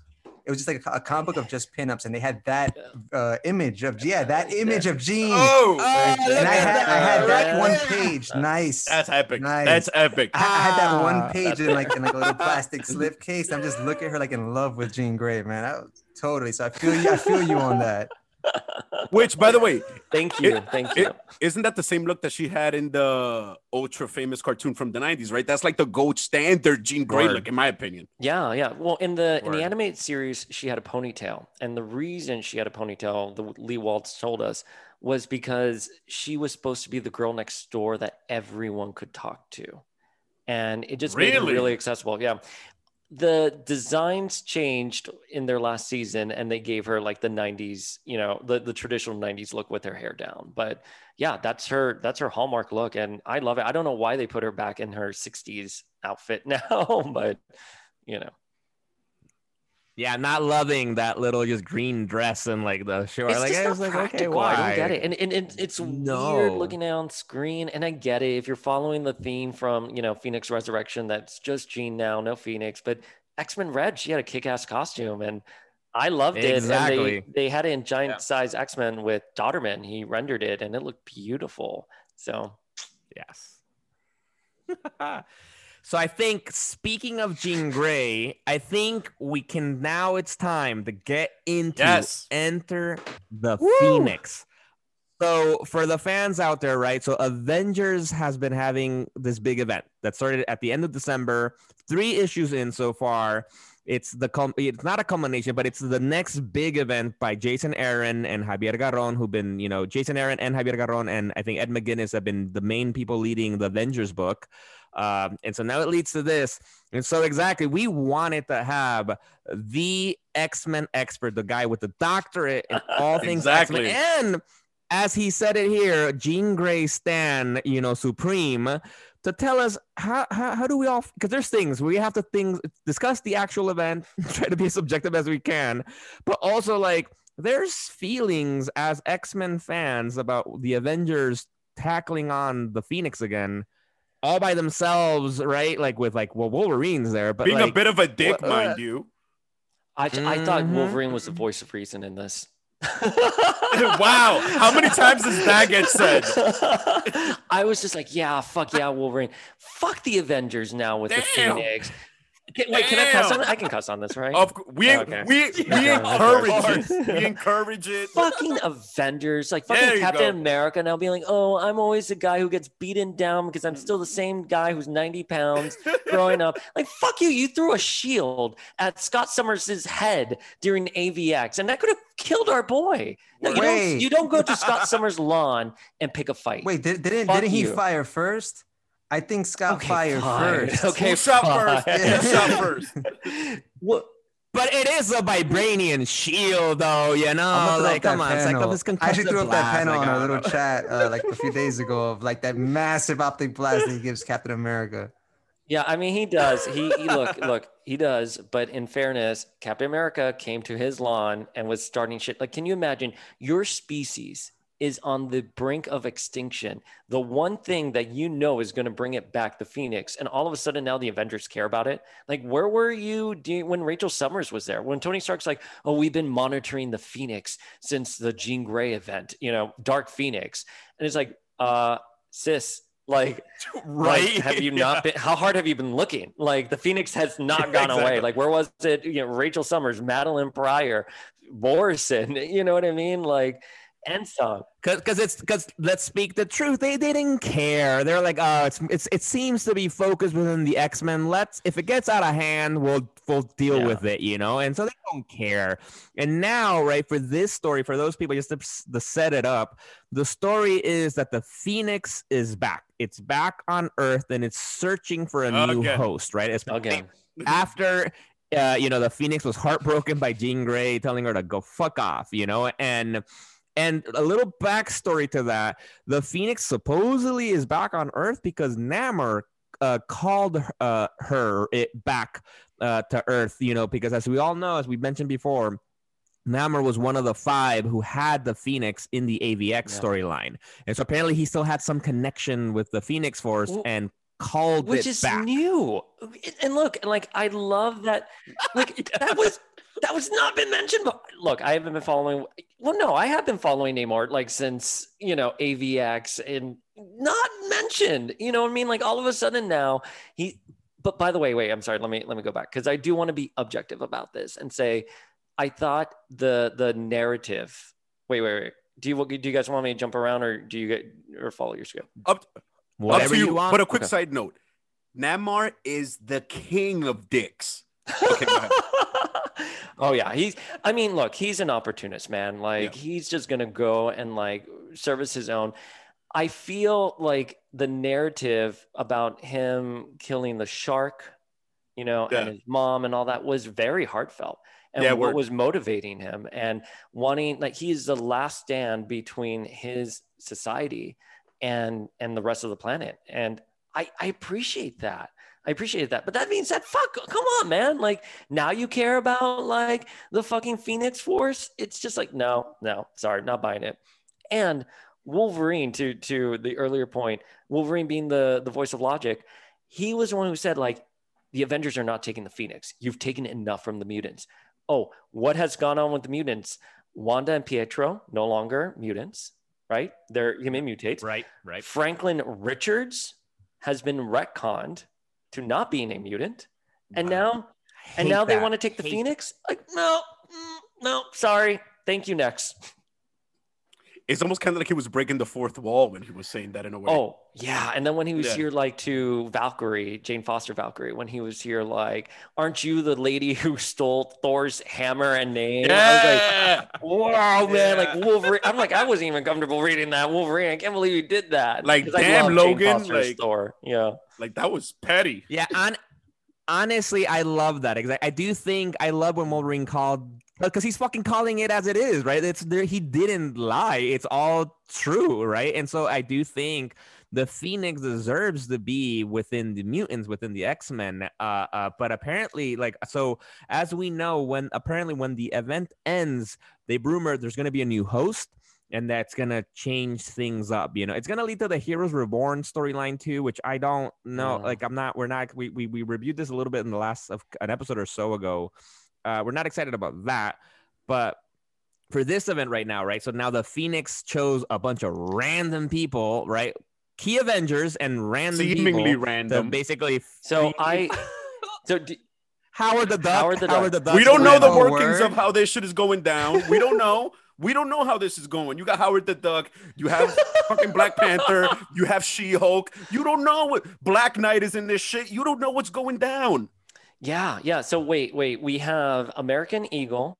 We have Black Panther, Shang-Chi. America, Shang Chi, Hulk, Black Knight. Uh, Moon Girl. Isn't she in the room? No, no, no, no, no. yeah, she's no, she was Moon She Girl was, and oh, Devil. Dinosaur, the Orb, uh, Shadow the She Devil, Hyperion, Valkyrie, Wolverine, Doom, and I think that's Nighthawk. Oh, Man Thing, Man Yeah. Thing. There we go. They go. should oh, make Luke that- Cage. Luke Cage. Luke Thing. They need to make that whole shit into a super team and just print that. I know. And and we got the also the Red Yeah, Widow, yeah. which is the Oh, other. that's right. other- You're yeah. right. Red Widow was Right, there. right. Yeah. right, right, I don't. right, right. You know, the thing is, here's the thing. so it's like a Phoenix combat. Like Shang-Chi, the movie, is going to be dealing with that kind of like tournament style, you know, mm-hmm. storytelling. Mortal Kombat we have coming out this year, and I'm a huge Mortal Kombat stan. Like, fuck, man, I'm so excited for that. but now we have to have Phoenix Mortal Kombat. I'm like, I'm down for that. Bring on, really. Yeah, bring it on the sounds cool. kumite at all times. Phoenix Mortal Kombat. Wait, wait. Um, a quick question be- before it slips my mind. Who retconned Franklin being a mutant? Or It not being a was mutant? it was in the Dan Slott recent Fantastic Four. And little sidebar, I kind of said something sassy on I, I don't know if it was my personal account or the official, you know, uh, Generations of X account, but he did write back and he's like, listen, I know you were just trying to be funny, but please don't do that. It sends hate my way. So Oh, What what Dan and I- I'm gonna throw up a the picture of us with This Dan is- Slott right now. Uh, I, I don't want to send. I think Dan Slott is a great writer. I don't want to send anything his way. I, I don't like that Franklin isn't a, a mutant, but especially since Wait, it, co- we have to know what did you say? I don't think I said What anything. I was just like, "Oh, what did I say? It must have been something because we had the Fantastic Four X Men mini that came to an end right before the pandemic, and I was like, well, that's like thirty dollars down the drain, you know, like. For, for something that was sort of Yeah. like Franklin was sort of he was identified as an Omega level mutant. He was at the epicenter of that crossover, and and people were excited to see Franklin on Krakoa. And for your listeners who don't know, Krakoa is where the X Men live now. Only mutants can go there. So Reed and Sue cannot go there with him. He had to be taken away from the Fantastic Four to go to Krakoa. And it was just a really, it's been a story that's been marinating for a while. And then all of a sudden you're like, ha, ha, ha, ha, he's not a mutant. And you're like, fuck, man. Like, eh, I mean, do you remember those promos of Franklin in the 80s being like, it's 1987? Yes. Do you know what your child is? It's great. It's just, it's part mm. of the lore. But anyway, that, that could be a separate episode. Yeah. but Dan Slott's a great writer. Dan Slott, great writer. Do not, do not send hate his way. No, and exactly, and like, and, and like Rod, you know, he showed a photo a minute ago. We're gonna see it in, in the show, but like, exactly, Rod and I, we love I Dan too. Slott. I was a, I'm a, Spider Man is my favorite fucking character, and I loved Dan Slott's run on Spider Man. Like, we went to see the man, we shook his hand when we we could do that a few years ago. But I'm not. I'm not gonna lie. I'm, and and and I'm a both Rod and I were big Fantastic Four fans. Like I love the Fantastic Four, and I'm not loving his Fantastic Four run. I'm not. It's okay. I'm not loving it. And now that you do this, because also especially after that storyline about uh, the the uh, the Fantastic Four X Men book, it literally ends with him in, in Krakoa and kind of like indicate like, oh shit, all right, cool. This is gonna be really interesting for both books, no? Like, and then it's like, oh no, never mind. That was all a Yeah. joke. Well, Forget I- about. It. I don't want to throw hate at a writer because I, I I do freelance write myself, and you know you're you're playing in someone else's sandbox. You're you're figuring out how to like tell a story. My thing is, where is brand management? You know what I mean? Because even in this story, the way Enter the Phoenix ends right now, I'm just like, yeah. I'm just really, you know what I mean? I was like, really? and you kind of like bring up a factor that I had a question about. So it's like, so Dan Slott retconned that whole concept about Franklin Richards. Now, when a writer does something like that, are there like inherent boundaries to what can be retconned? Do writers have like what's the term like carte blanche to just do whatever they want, or is there like you said like brand management? Like, whoa, whoa, buddy. yeah, I don't know what kind of sovereignty they have in the editorial office. I I did work at Marvel when I graduated from college, but I was in That's wild. That's Uh, awesome. Left that out, did you? Oh, I was in their I was in their custom publishing division. So not as cool as editorial, but look, man, it was fucking awesome.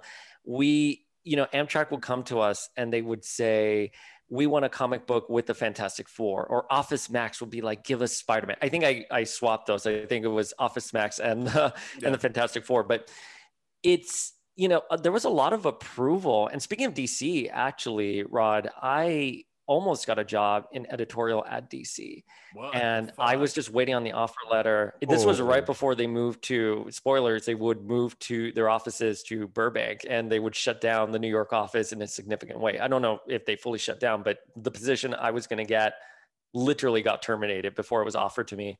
So the you sit down and the way you're supposed to edit comic books is would this character do that?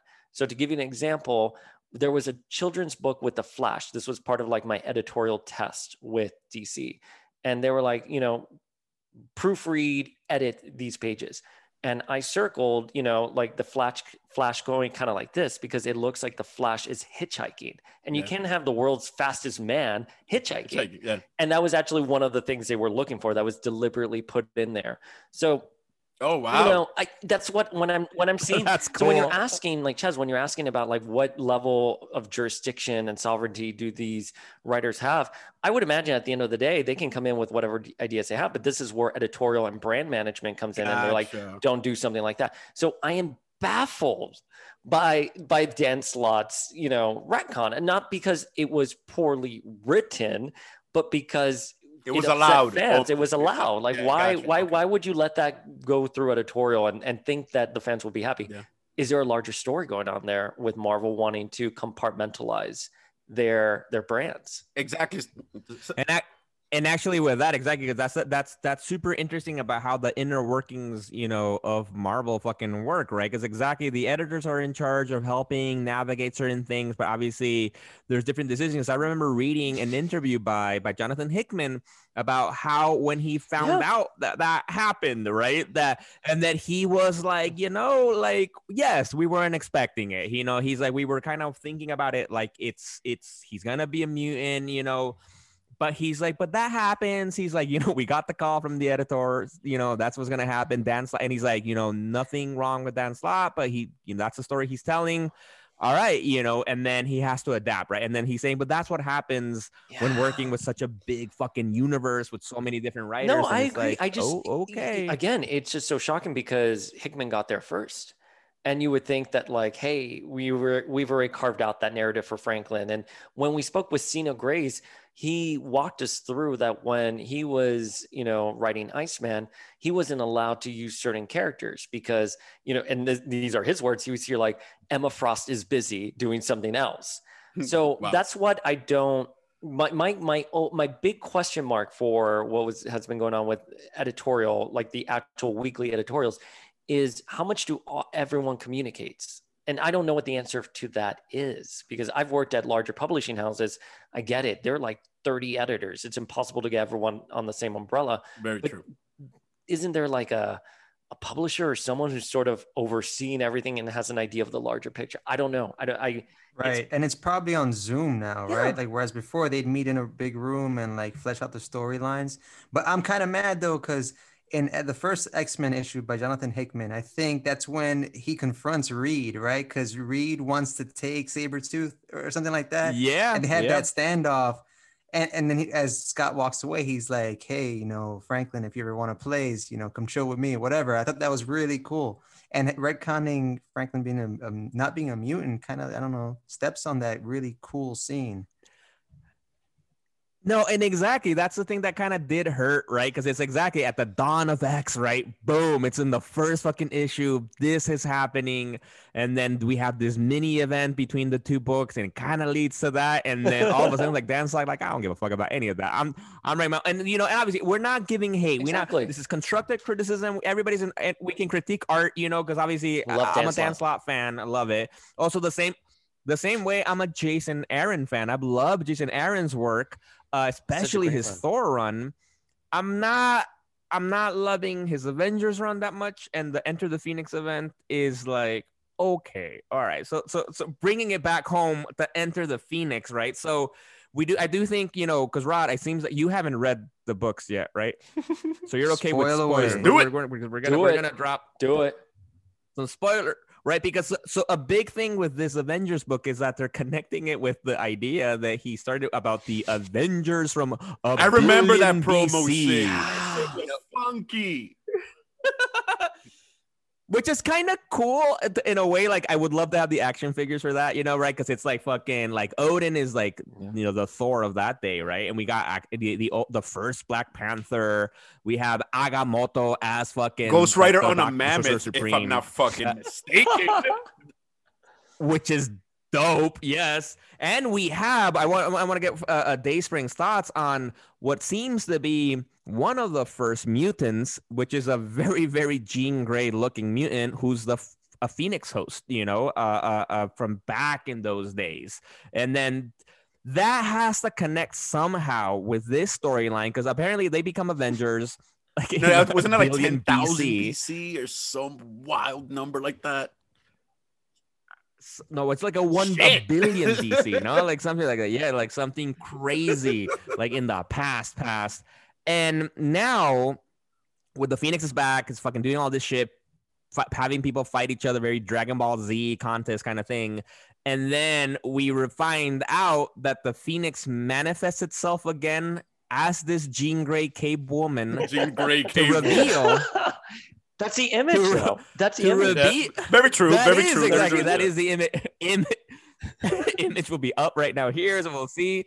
And um, that she reveals that she is Spoiler alert! Thor's Oh. mother. That means that Odin had sex with the Phoenix Force. that might be like the first time. No, I mean, now that that came out, it's not the first time somebody said that sentence, but it's one of the few times that sentence has ever been said. Yeah. To be to be honest, only he could probably. If somebody's The gonna Phoenix- make sweet love to the if someone's gonna bang the it's Phoenix Odin. Force, Well, it's Cyclops did too. Cyclops did in Dark Phoenix. Damn. they had good sex on the on the on a plateau in New Mexico. Apparently, the Phoenix Force only likes alpha males, the most alphas of the alpha. I don't know. Cyclops is maybe a leader, but I think he's probably submissive in other parts of mm-hmm. his life. I can definitely see the reasoning for that. I can see that. the I can see for but that. you know with with cave woman phoenix i we, okay so I, I read some sort of like the built up to enter the phoenix and they do have a back issue with the baby cave woman phoenix being born and you know she grows up and she meets you know a cyclops baby literally on the nose and i'm just like look earlier on in this you made it a point to say that Jean was not going to be part of it, right? We have the the scene where Jean tells Logan, "I feel it in my bones. The Phoenix is coming, not for me, for someone else." First of all, that's horrible characterization for Jean Grey because Jean Grey is a hero. She's the only one with knowledge, firsthand knowledge with the Phoenix. Her and Rachel and and you know a bunch of other people. She would be at the forefront, Yeah. you know, to stop it. And actually, that's a great that's a great point. Is because that feels like they're shitting on Tom Taylor's Yeah. awesome X Men Red Run, where Jean Grey comes back right, and her first act is like, "Nah, man, I'm gonna be active. I'm gonna be out there. I gotta save people. I'm a hero. Like, really." Take and exactly who the fucking Phoenix, a big ass power of fucking force of destruction and, and creation. Yeah, good Nah, luck. all right, goodbye. well, good luck to that No. random Enjoy. I just I didn't really like that. And look, if you wanna, if you don't want to do a Jean Grey and the Phoenix story again, which I understand, then don't fucking have a character with red hair holding a baby Cyclops. That is Very like true. so fucking on the nose. Like just just move it along. Like do a story. Do that one line to write her out of it, and then just divorce yourself from Jean. So that's I I would just want them to. I still don't know the answer to this, and maybe Miguel, you do. I don't know why so many Phoenix hosts now have red hair. You know, this started in AVX with Iron Fist and finding out that the Iron Fist has ties to the Phoenix, and there was a Phoenix wielder who could also do the Iron Fist, and obviously that plays out a little later with Hope. But this is another character who predates Jean, who's an avatar for the Phoenix and has red hair and green eyes. And obviously Hope as well. Like just just connect the dots for me. As as a stupid reader, just connect the dots for me. And that's the only thing I wanna I want out of that of this story with Jason Aaron. But Apparently, the Phoenix Force is a ginger. yeah, it's just naturally a ginger. And it comes down to that exactly. well, actually, and with that, we're speaking of that, because I have no idea exactly why she, uh, the Phoenix has an affinity for the redheads, right? Like, I'm not really sure. We'll see what the, what Jason Aaron tries to explain. One thing I'm not loving though about this run is like, so there, there's good, good and bad things, right? So for this, you know, as we were telling to the to the fans, right, a lot of random people, mostly Avengers and some other people, were giving a, a piece of the Phoenix Force, right? And then it gives them some Word. upgrade, quote unquote, of like costumes and looks and shit, you know. And some are kind of cool, some are not really. But some of those that I'm a little bit confused about is speaking about the hair. Like, for example, why do some of them their hair changes specifically? Namor goes blonde, and it looks weird. I just don't like. I, what? I don't what- know if you happening read my like insomniac driven Instagram rant where I was just like, why does Namor have boy band hair when he's supposed to be a cosmic threat? I don't I don't get that at all. And I think some of them look really great, like T'Challa. Yeah. Fuck man, what Hell a yes. boss. My personal favorite uh Phoenix transformation, I would say, would have to be Luke Cage. Oh really? That I enjoyed that. I'm sorry. It was a tribute to the old costume. yeah, yeah. With It the was Phoenix awesome. tiara. Yeah, uh, that was amazing. That was amazing. And I also love the fact that Captain America kind of looks like a baby Gundam. I mean, like, like, like man, I, like I loved, I loved all of the transformations to the point that like I would want like a live action, like whole feature of this to be made by who's the dude the- um that made the shitty Batman movies, Schumacher. Joel Schumacher. He's Yeah, dead. yeah. Oh, R- R.I.P. Joel Schumacher. But I'm gonna finish. No, no, no. Phoenix has to come back, bring Yeah. Back to life, perfect. and then get and then make No. its own movie. just just because I want to see those giant toy people. I I thought Yeah, Shang-Chi's look looked very much like Robert Kirkman's Invincible, the black hair with the Yeah. cool costume. It just really popped. It popped on panel for me, and I love that combination of a character with like black hair and having a yellow costume because it just looks beautiful on screen or on panel in this case. Yeah. no, and exactly, and with that, that begs the question. So, right. So, well, actually, first of all, we didn't we didn't get into this. What do you guys think about the Phoenix Force being Thor's I'm with it. mom? Like, what is? You, I'm down. Right, I'm down for right. Odin banging the Phoenix Force. I want to see that flashback. I want to see Odin courting the Phoenix Force. I want to see how that played out. And I'm just now. I just want to know is like, so did he lie to Freya? Like, what was that about? You know what I mean? Like, is Freya like the new Hera? You know what I'm saying? Like, no, I think I think it's always been assumed that Freya is the adopted mother of of, of Really? Thor. Really? I, yeah, I yeah, don't yeah. know. I think that's always been a, a I, I know. I think that's always been established. Oh wow. So there's always been a mystery, I think, about who Thor's mom might be. I, I have to, I have to fact check this, but I remember something about that, especially in the last, uh, because I think if anything, Jason Aaron was setting that up in his Thor run, because he, I remember there's moments where they speak, like where Freya says, like, I still, you're my son. I don't care if you're not like actually my son, but like you're my son, and so there is something there. Uh, all right, but so so Dayspring, Rod, what do you guys think about Thor being, you know, his mom's the Phoenix? What do you think, Dayspring? Um, I sure, sure. Why not? Why not? Like, it's Thor. Like, I, I don't I don't know what to say. I mean, what does that mean? I mean, first of all, like Angela, who is you know Odin's son, you know from the Spawn verse now in the in the Marvel universe, he has that going on. Now we have Odin and the Phoenix, and now Thor is. I don't get it. I just don't get it. And I guess when you're reading this, Thor keeps saying, I have so much experience with the Phoenix and all that. And the- it's not, again, like the actual, I just want to say the actual writing by J- Jason Aaron is not bad. You're reading the story. When you come to that conclusion, you're like, oh, that makes sense. Something would have happened with Thor because they've been building up to that. And this is a breaking point and the, the seeds have been planted. I just, I don't like the implications with that, man. Like, what? Like, and what does that mean if you're a Phoenix like holder or Phoenix avatar? Like, are Thor and Jean now like kindred siblings? I, I don't know. Wait, wait, wait. Hold on, hold on, guys. I'm a little confused. So we're talking about the, the redhead cave Yeah. woman and the phoenix. They're they're not one and the same, right? They're two different beings. Well, so so Odin had Right. sex with the cave lady or the force or the force in the cave lady. so the cave lady is only known as Lady Phoenix in in this run. I, mean, I think she gets like a nickname. I wrote it down here. Let me see what what her nicknames are. I'm gonna choose to believe that Odin had sex with a giant flaming cosmic bird. I, That's what I'm yeah, imagining. he's not.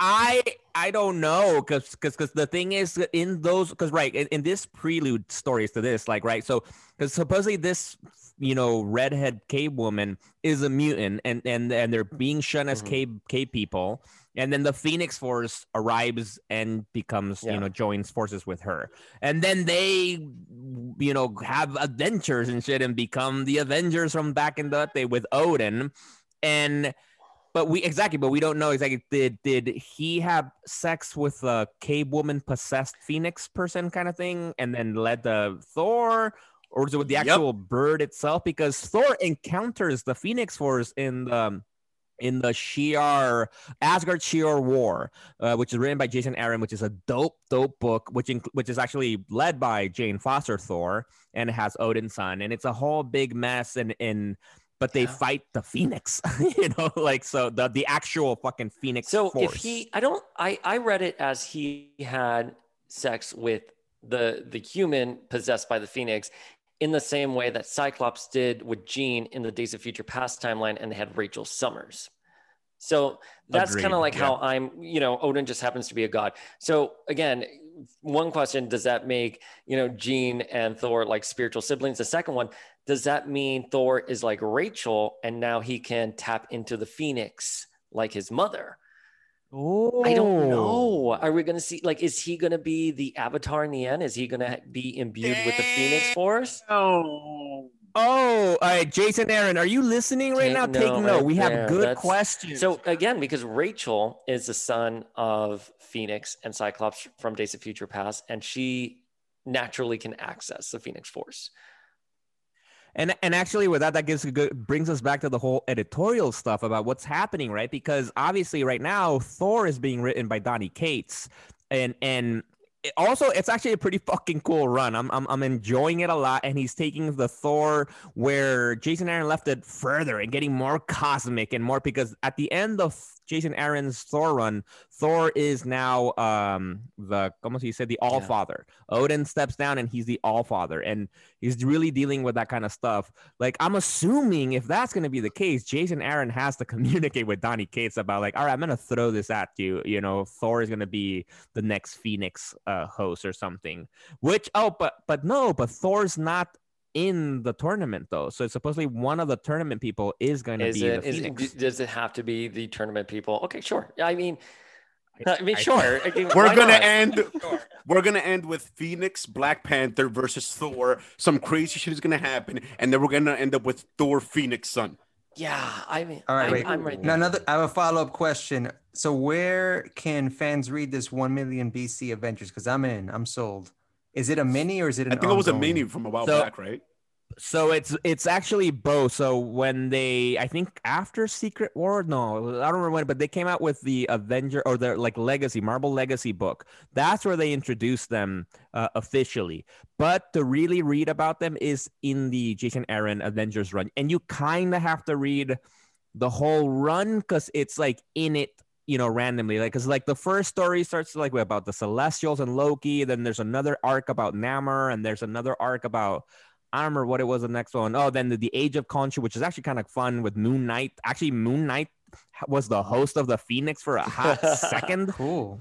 and beat up the fucking Avengers. It was actually kind of fun to to watch.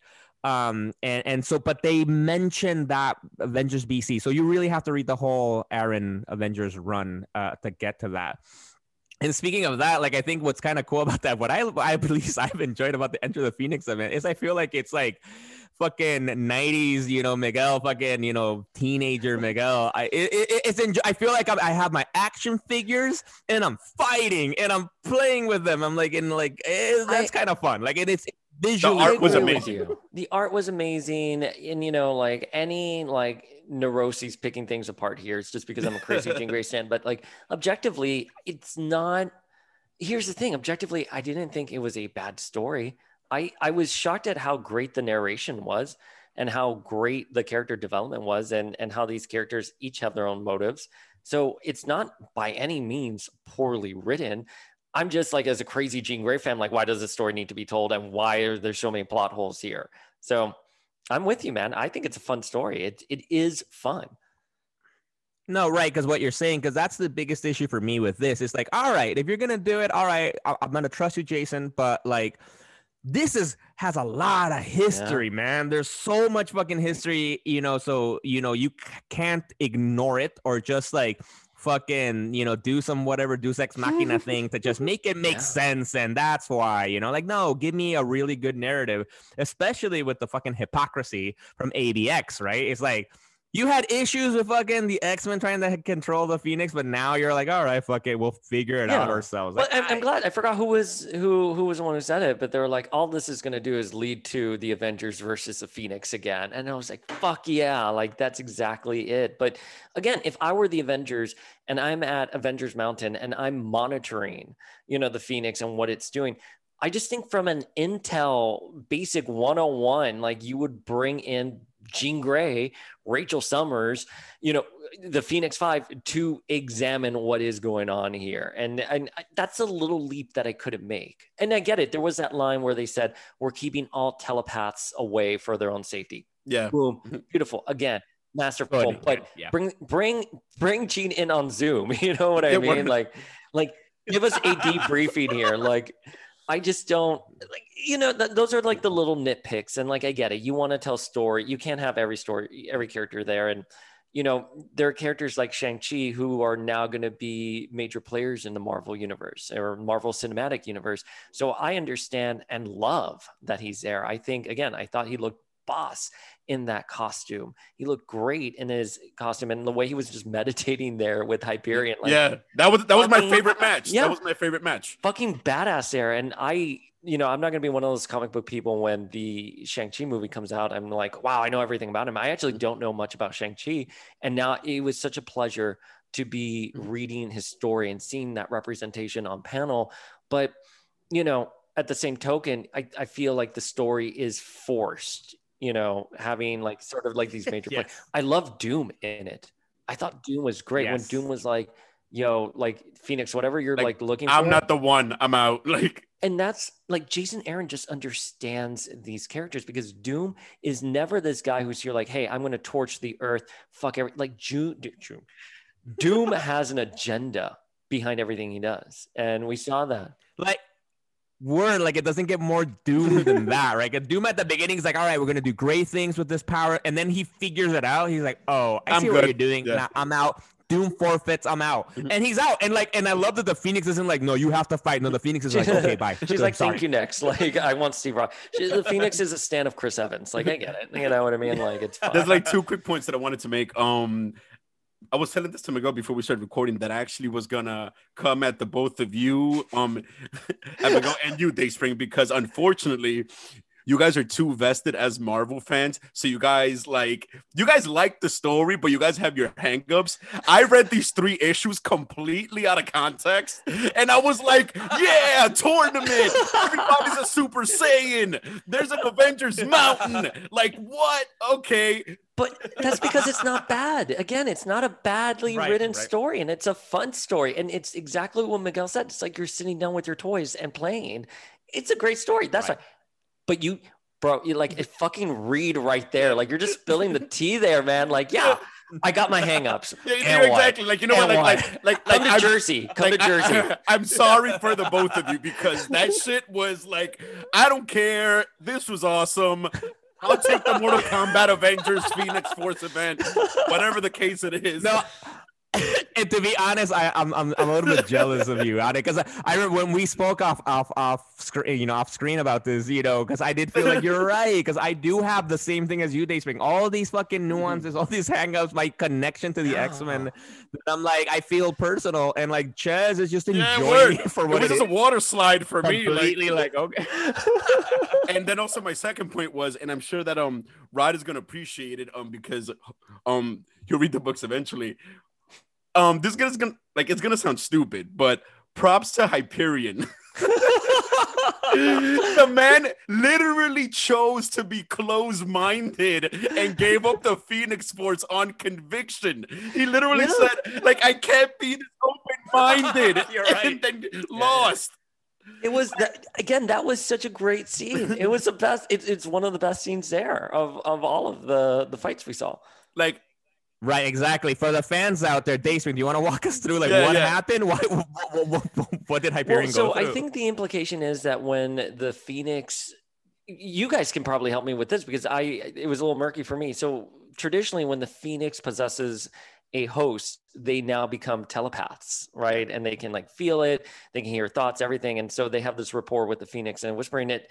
And Hyperion like really closed himself off from it and like just like falls down before Shang-Chi, who's just meditating there and doing the opposite and just like inhaling all of it and focusing it. So he's Yeah, we're, this reminds me like a little bit. If I think it's kind of like almost similar-ish to the power cosmic that Galactus can imbue. The people that like for Silver Surfer, he has like fucking Yeah. consciousness across the fucking yeah. Oh, omniverse, oh, you that's know, yeah, kind of that's thing. such a like great fucking word. I it's what I was and looking so for. exactly so with the yeah and so like with the phoenix is exactly like it's it's a, a, the tele, te- telepaths are ex, you know ex, enhanced and they have this almost cosmic type Yeah. of awareness which is too much for exactly like like he's such a fucking narcissist that he turns down cosmic awareness. He's like, wait, it's not about me. yeah, I'm like, good. No, I'm good. thanks. Thank you.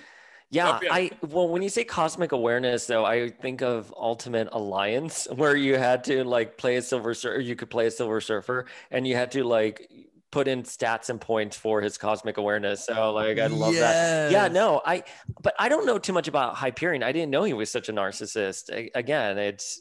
It was just I, I the, what I took from the scene was a contrast of someone like Shang Chi and then Hyperion, and you know one is very ego driven, the other one is, you know, selfless. So, I yeah, I mean, sure, I I'm I'm here for the ride. I See, see, I'm telling you, man. If you just give up everything that came before it, just don't care about it, just embrace it in all its grandeur. It's an amazing experience. But I love that Wolverine thinks he knows about the white hot room, and he's here like, "We're in the white hot room," blah blah blah, and he and he gives whatever explanation he did, and I'm just like, mm, "Sis, listen, go have your beer, go have your Bud Light." Like it's Bub. Bub Like I I don't. I guess because of natural proxy to Jean, he would know about it, but I don't know. Again, that, that's where I think Yeah, you- you, exactly. need. That's what I was Something thinking. I mean, you. you know, like probably like all that, you know, like Phoenix pillow talk.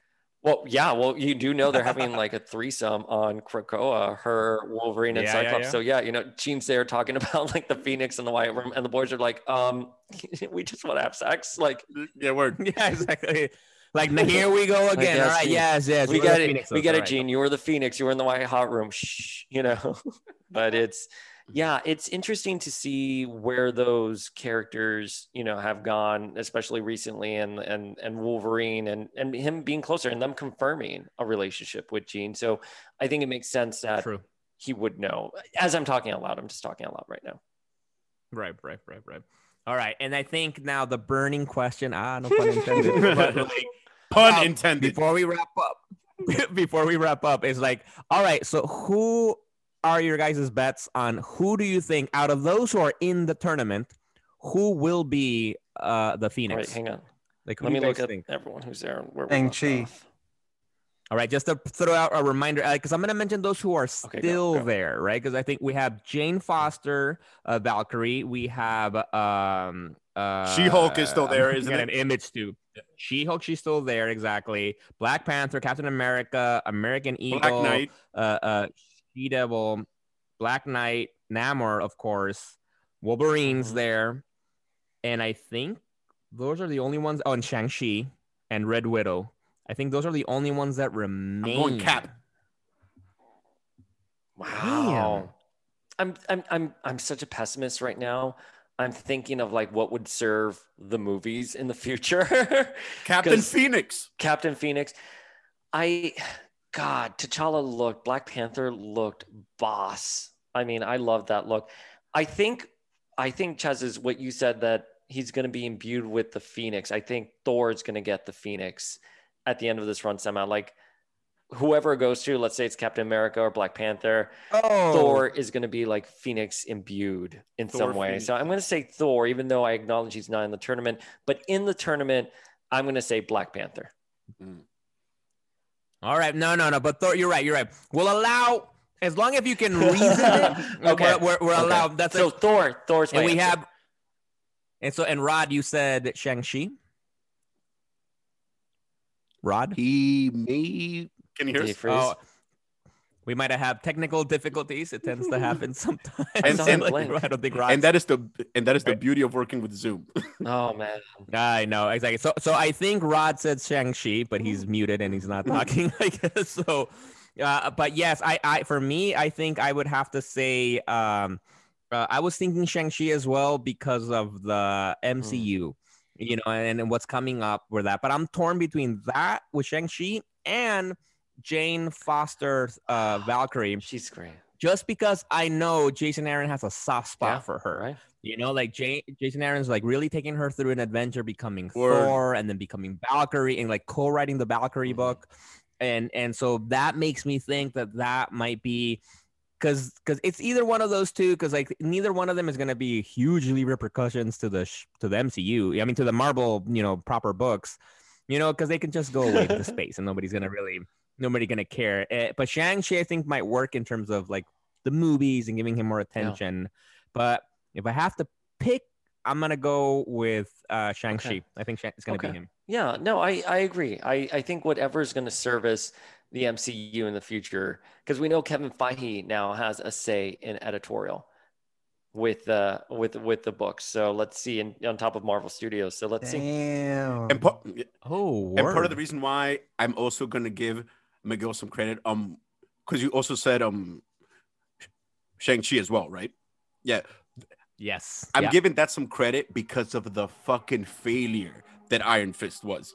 They need to they need to make up for a powerful like martial artist, Eastern culture base hero and not be a blonde white boy. So they're gonna give the Phoenix Force to Shang-Chi and put him on a cosmic level, like, yeah, we're sorry about that whole thing.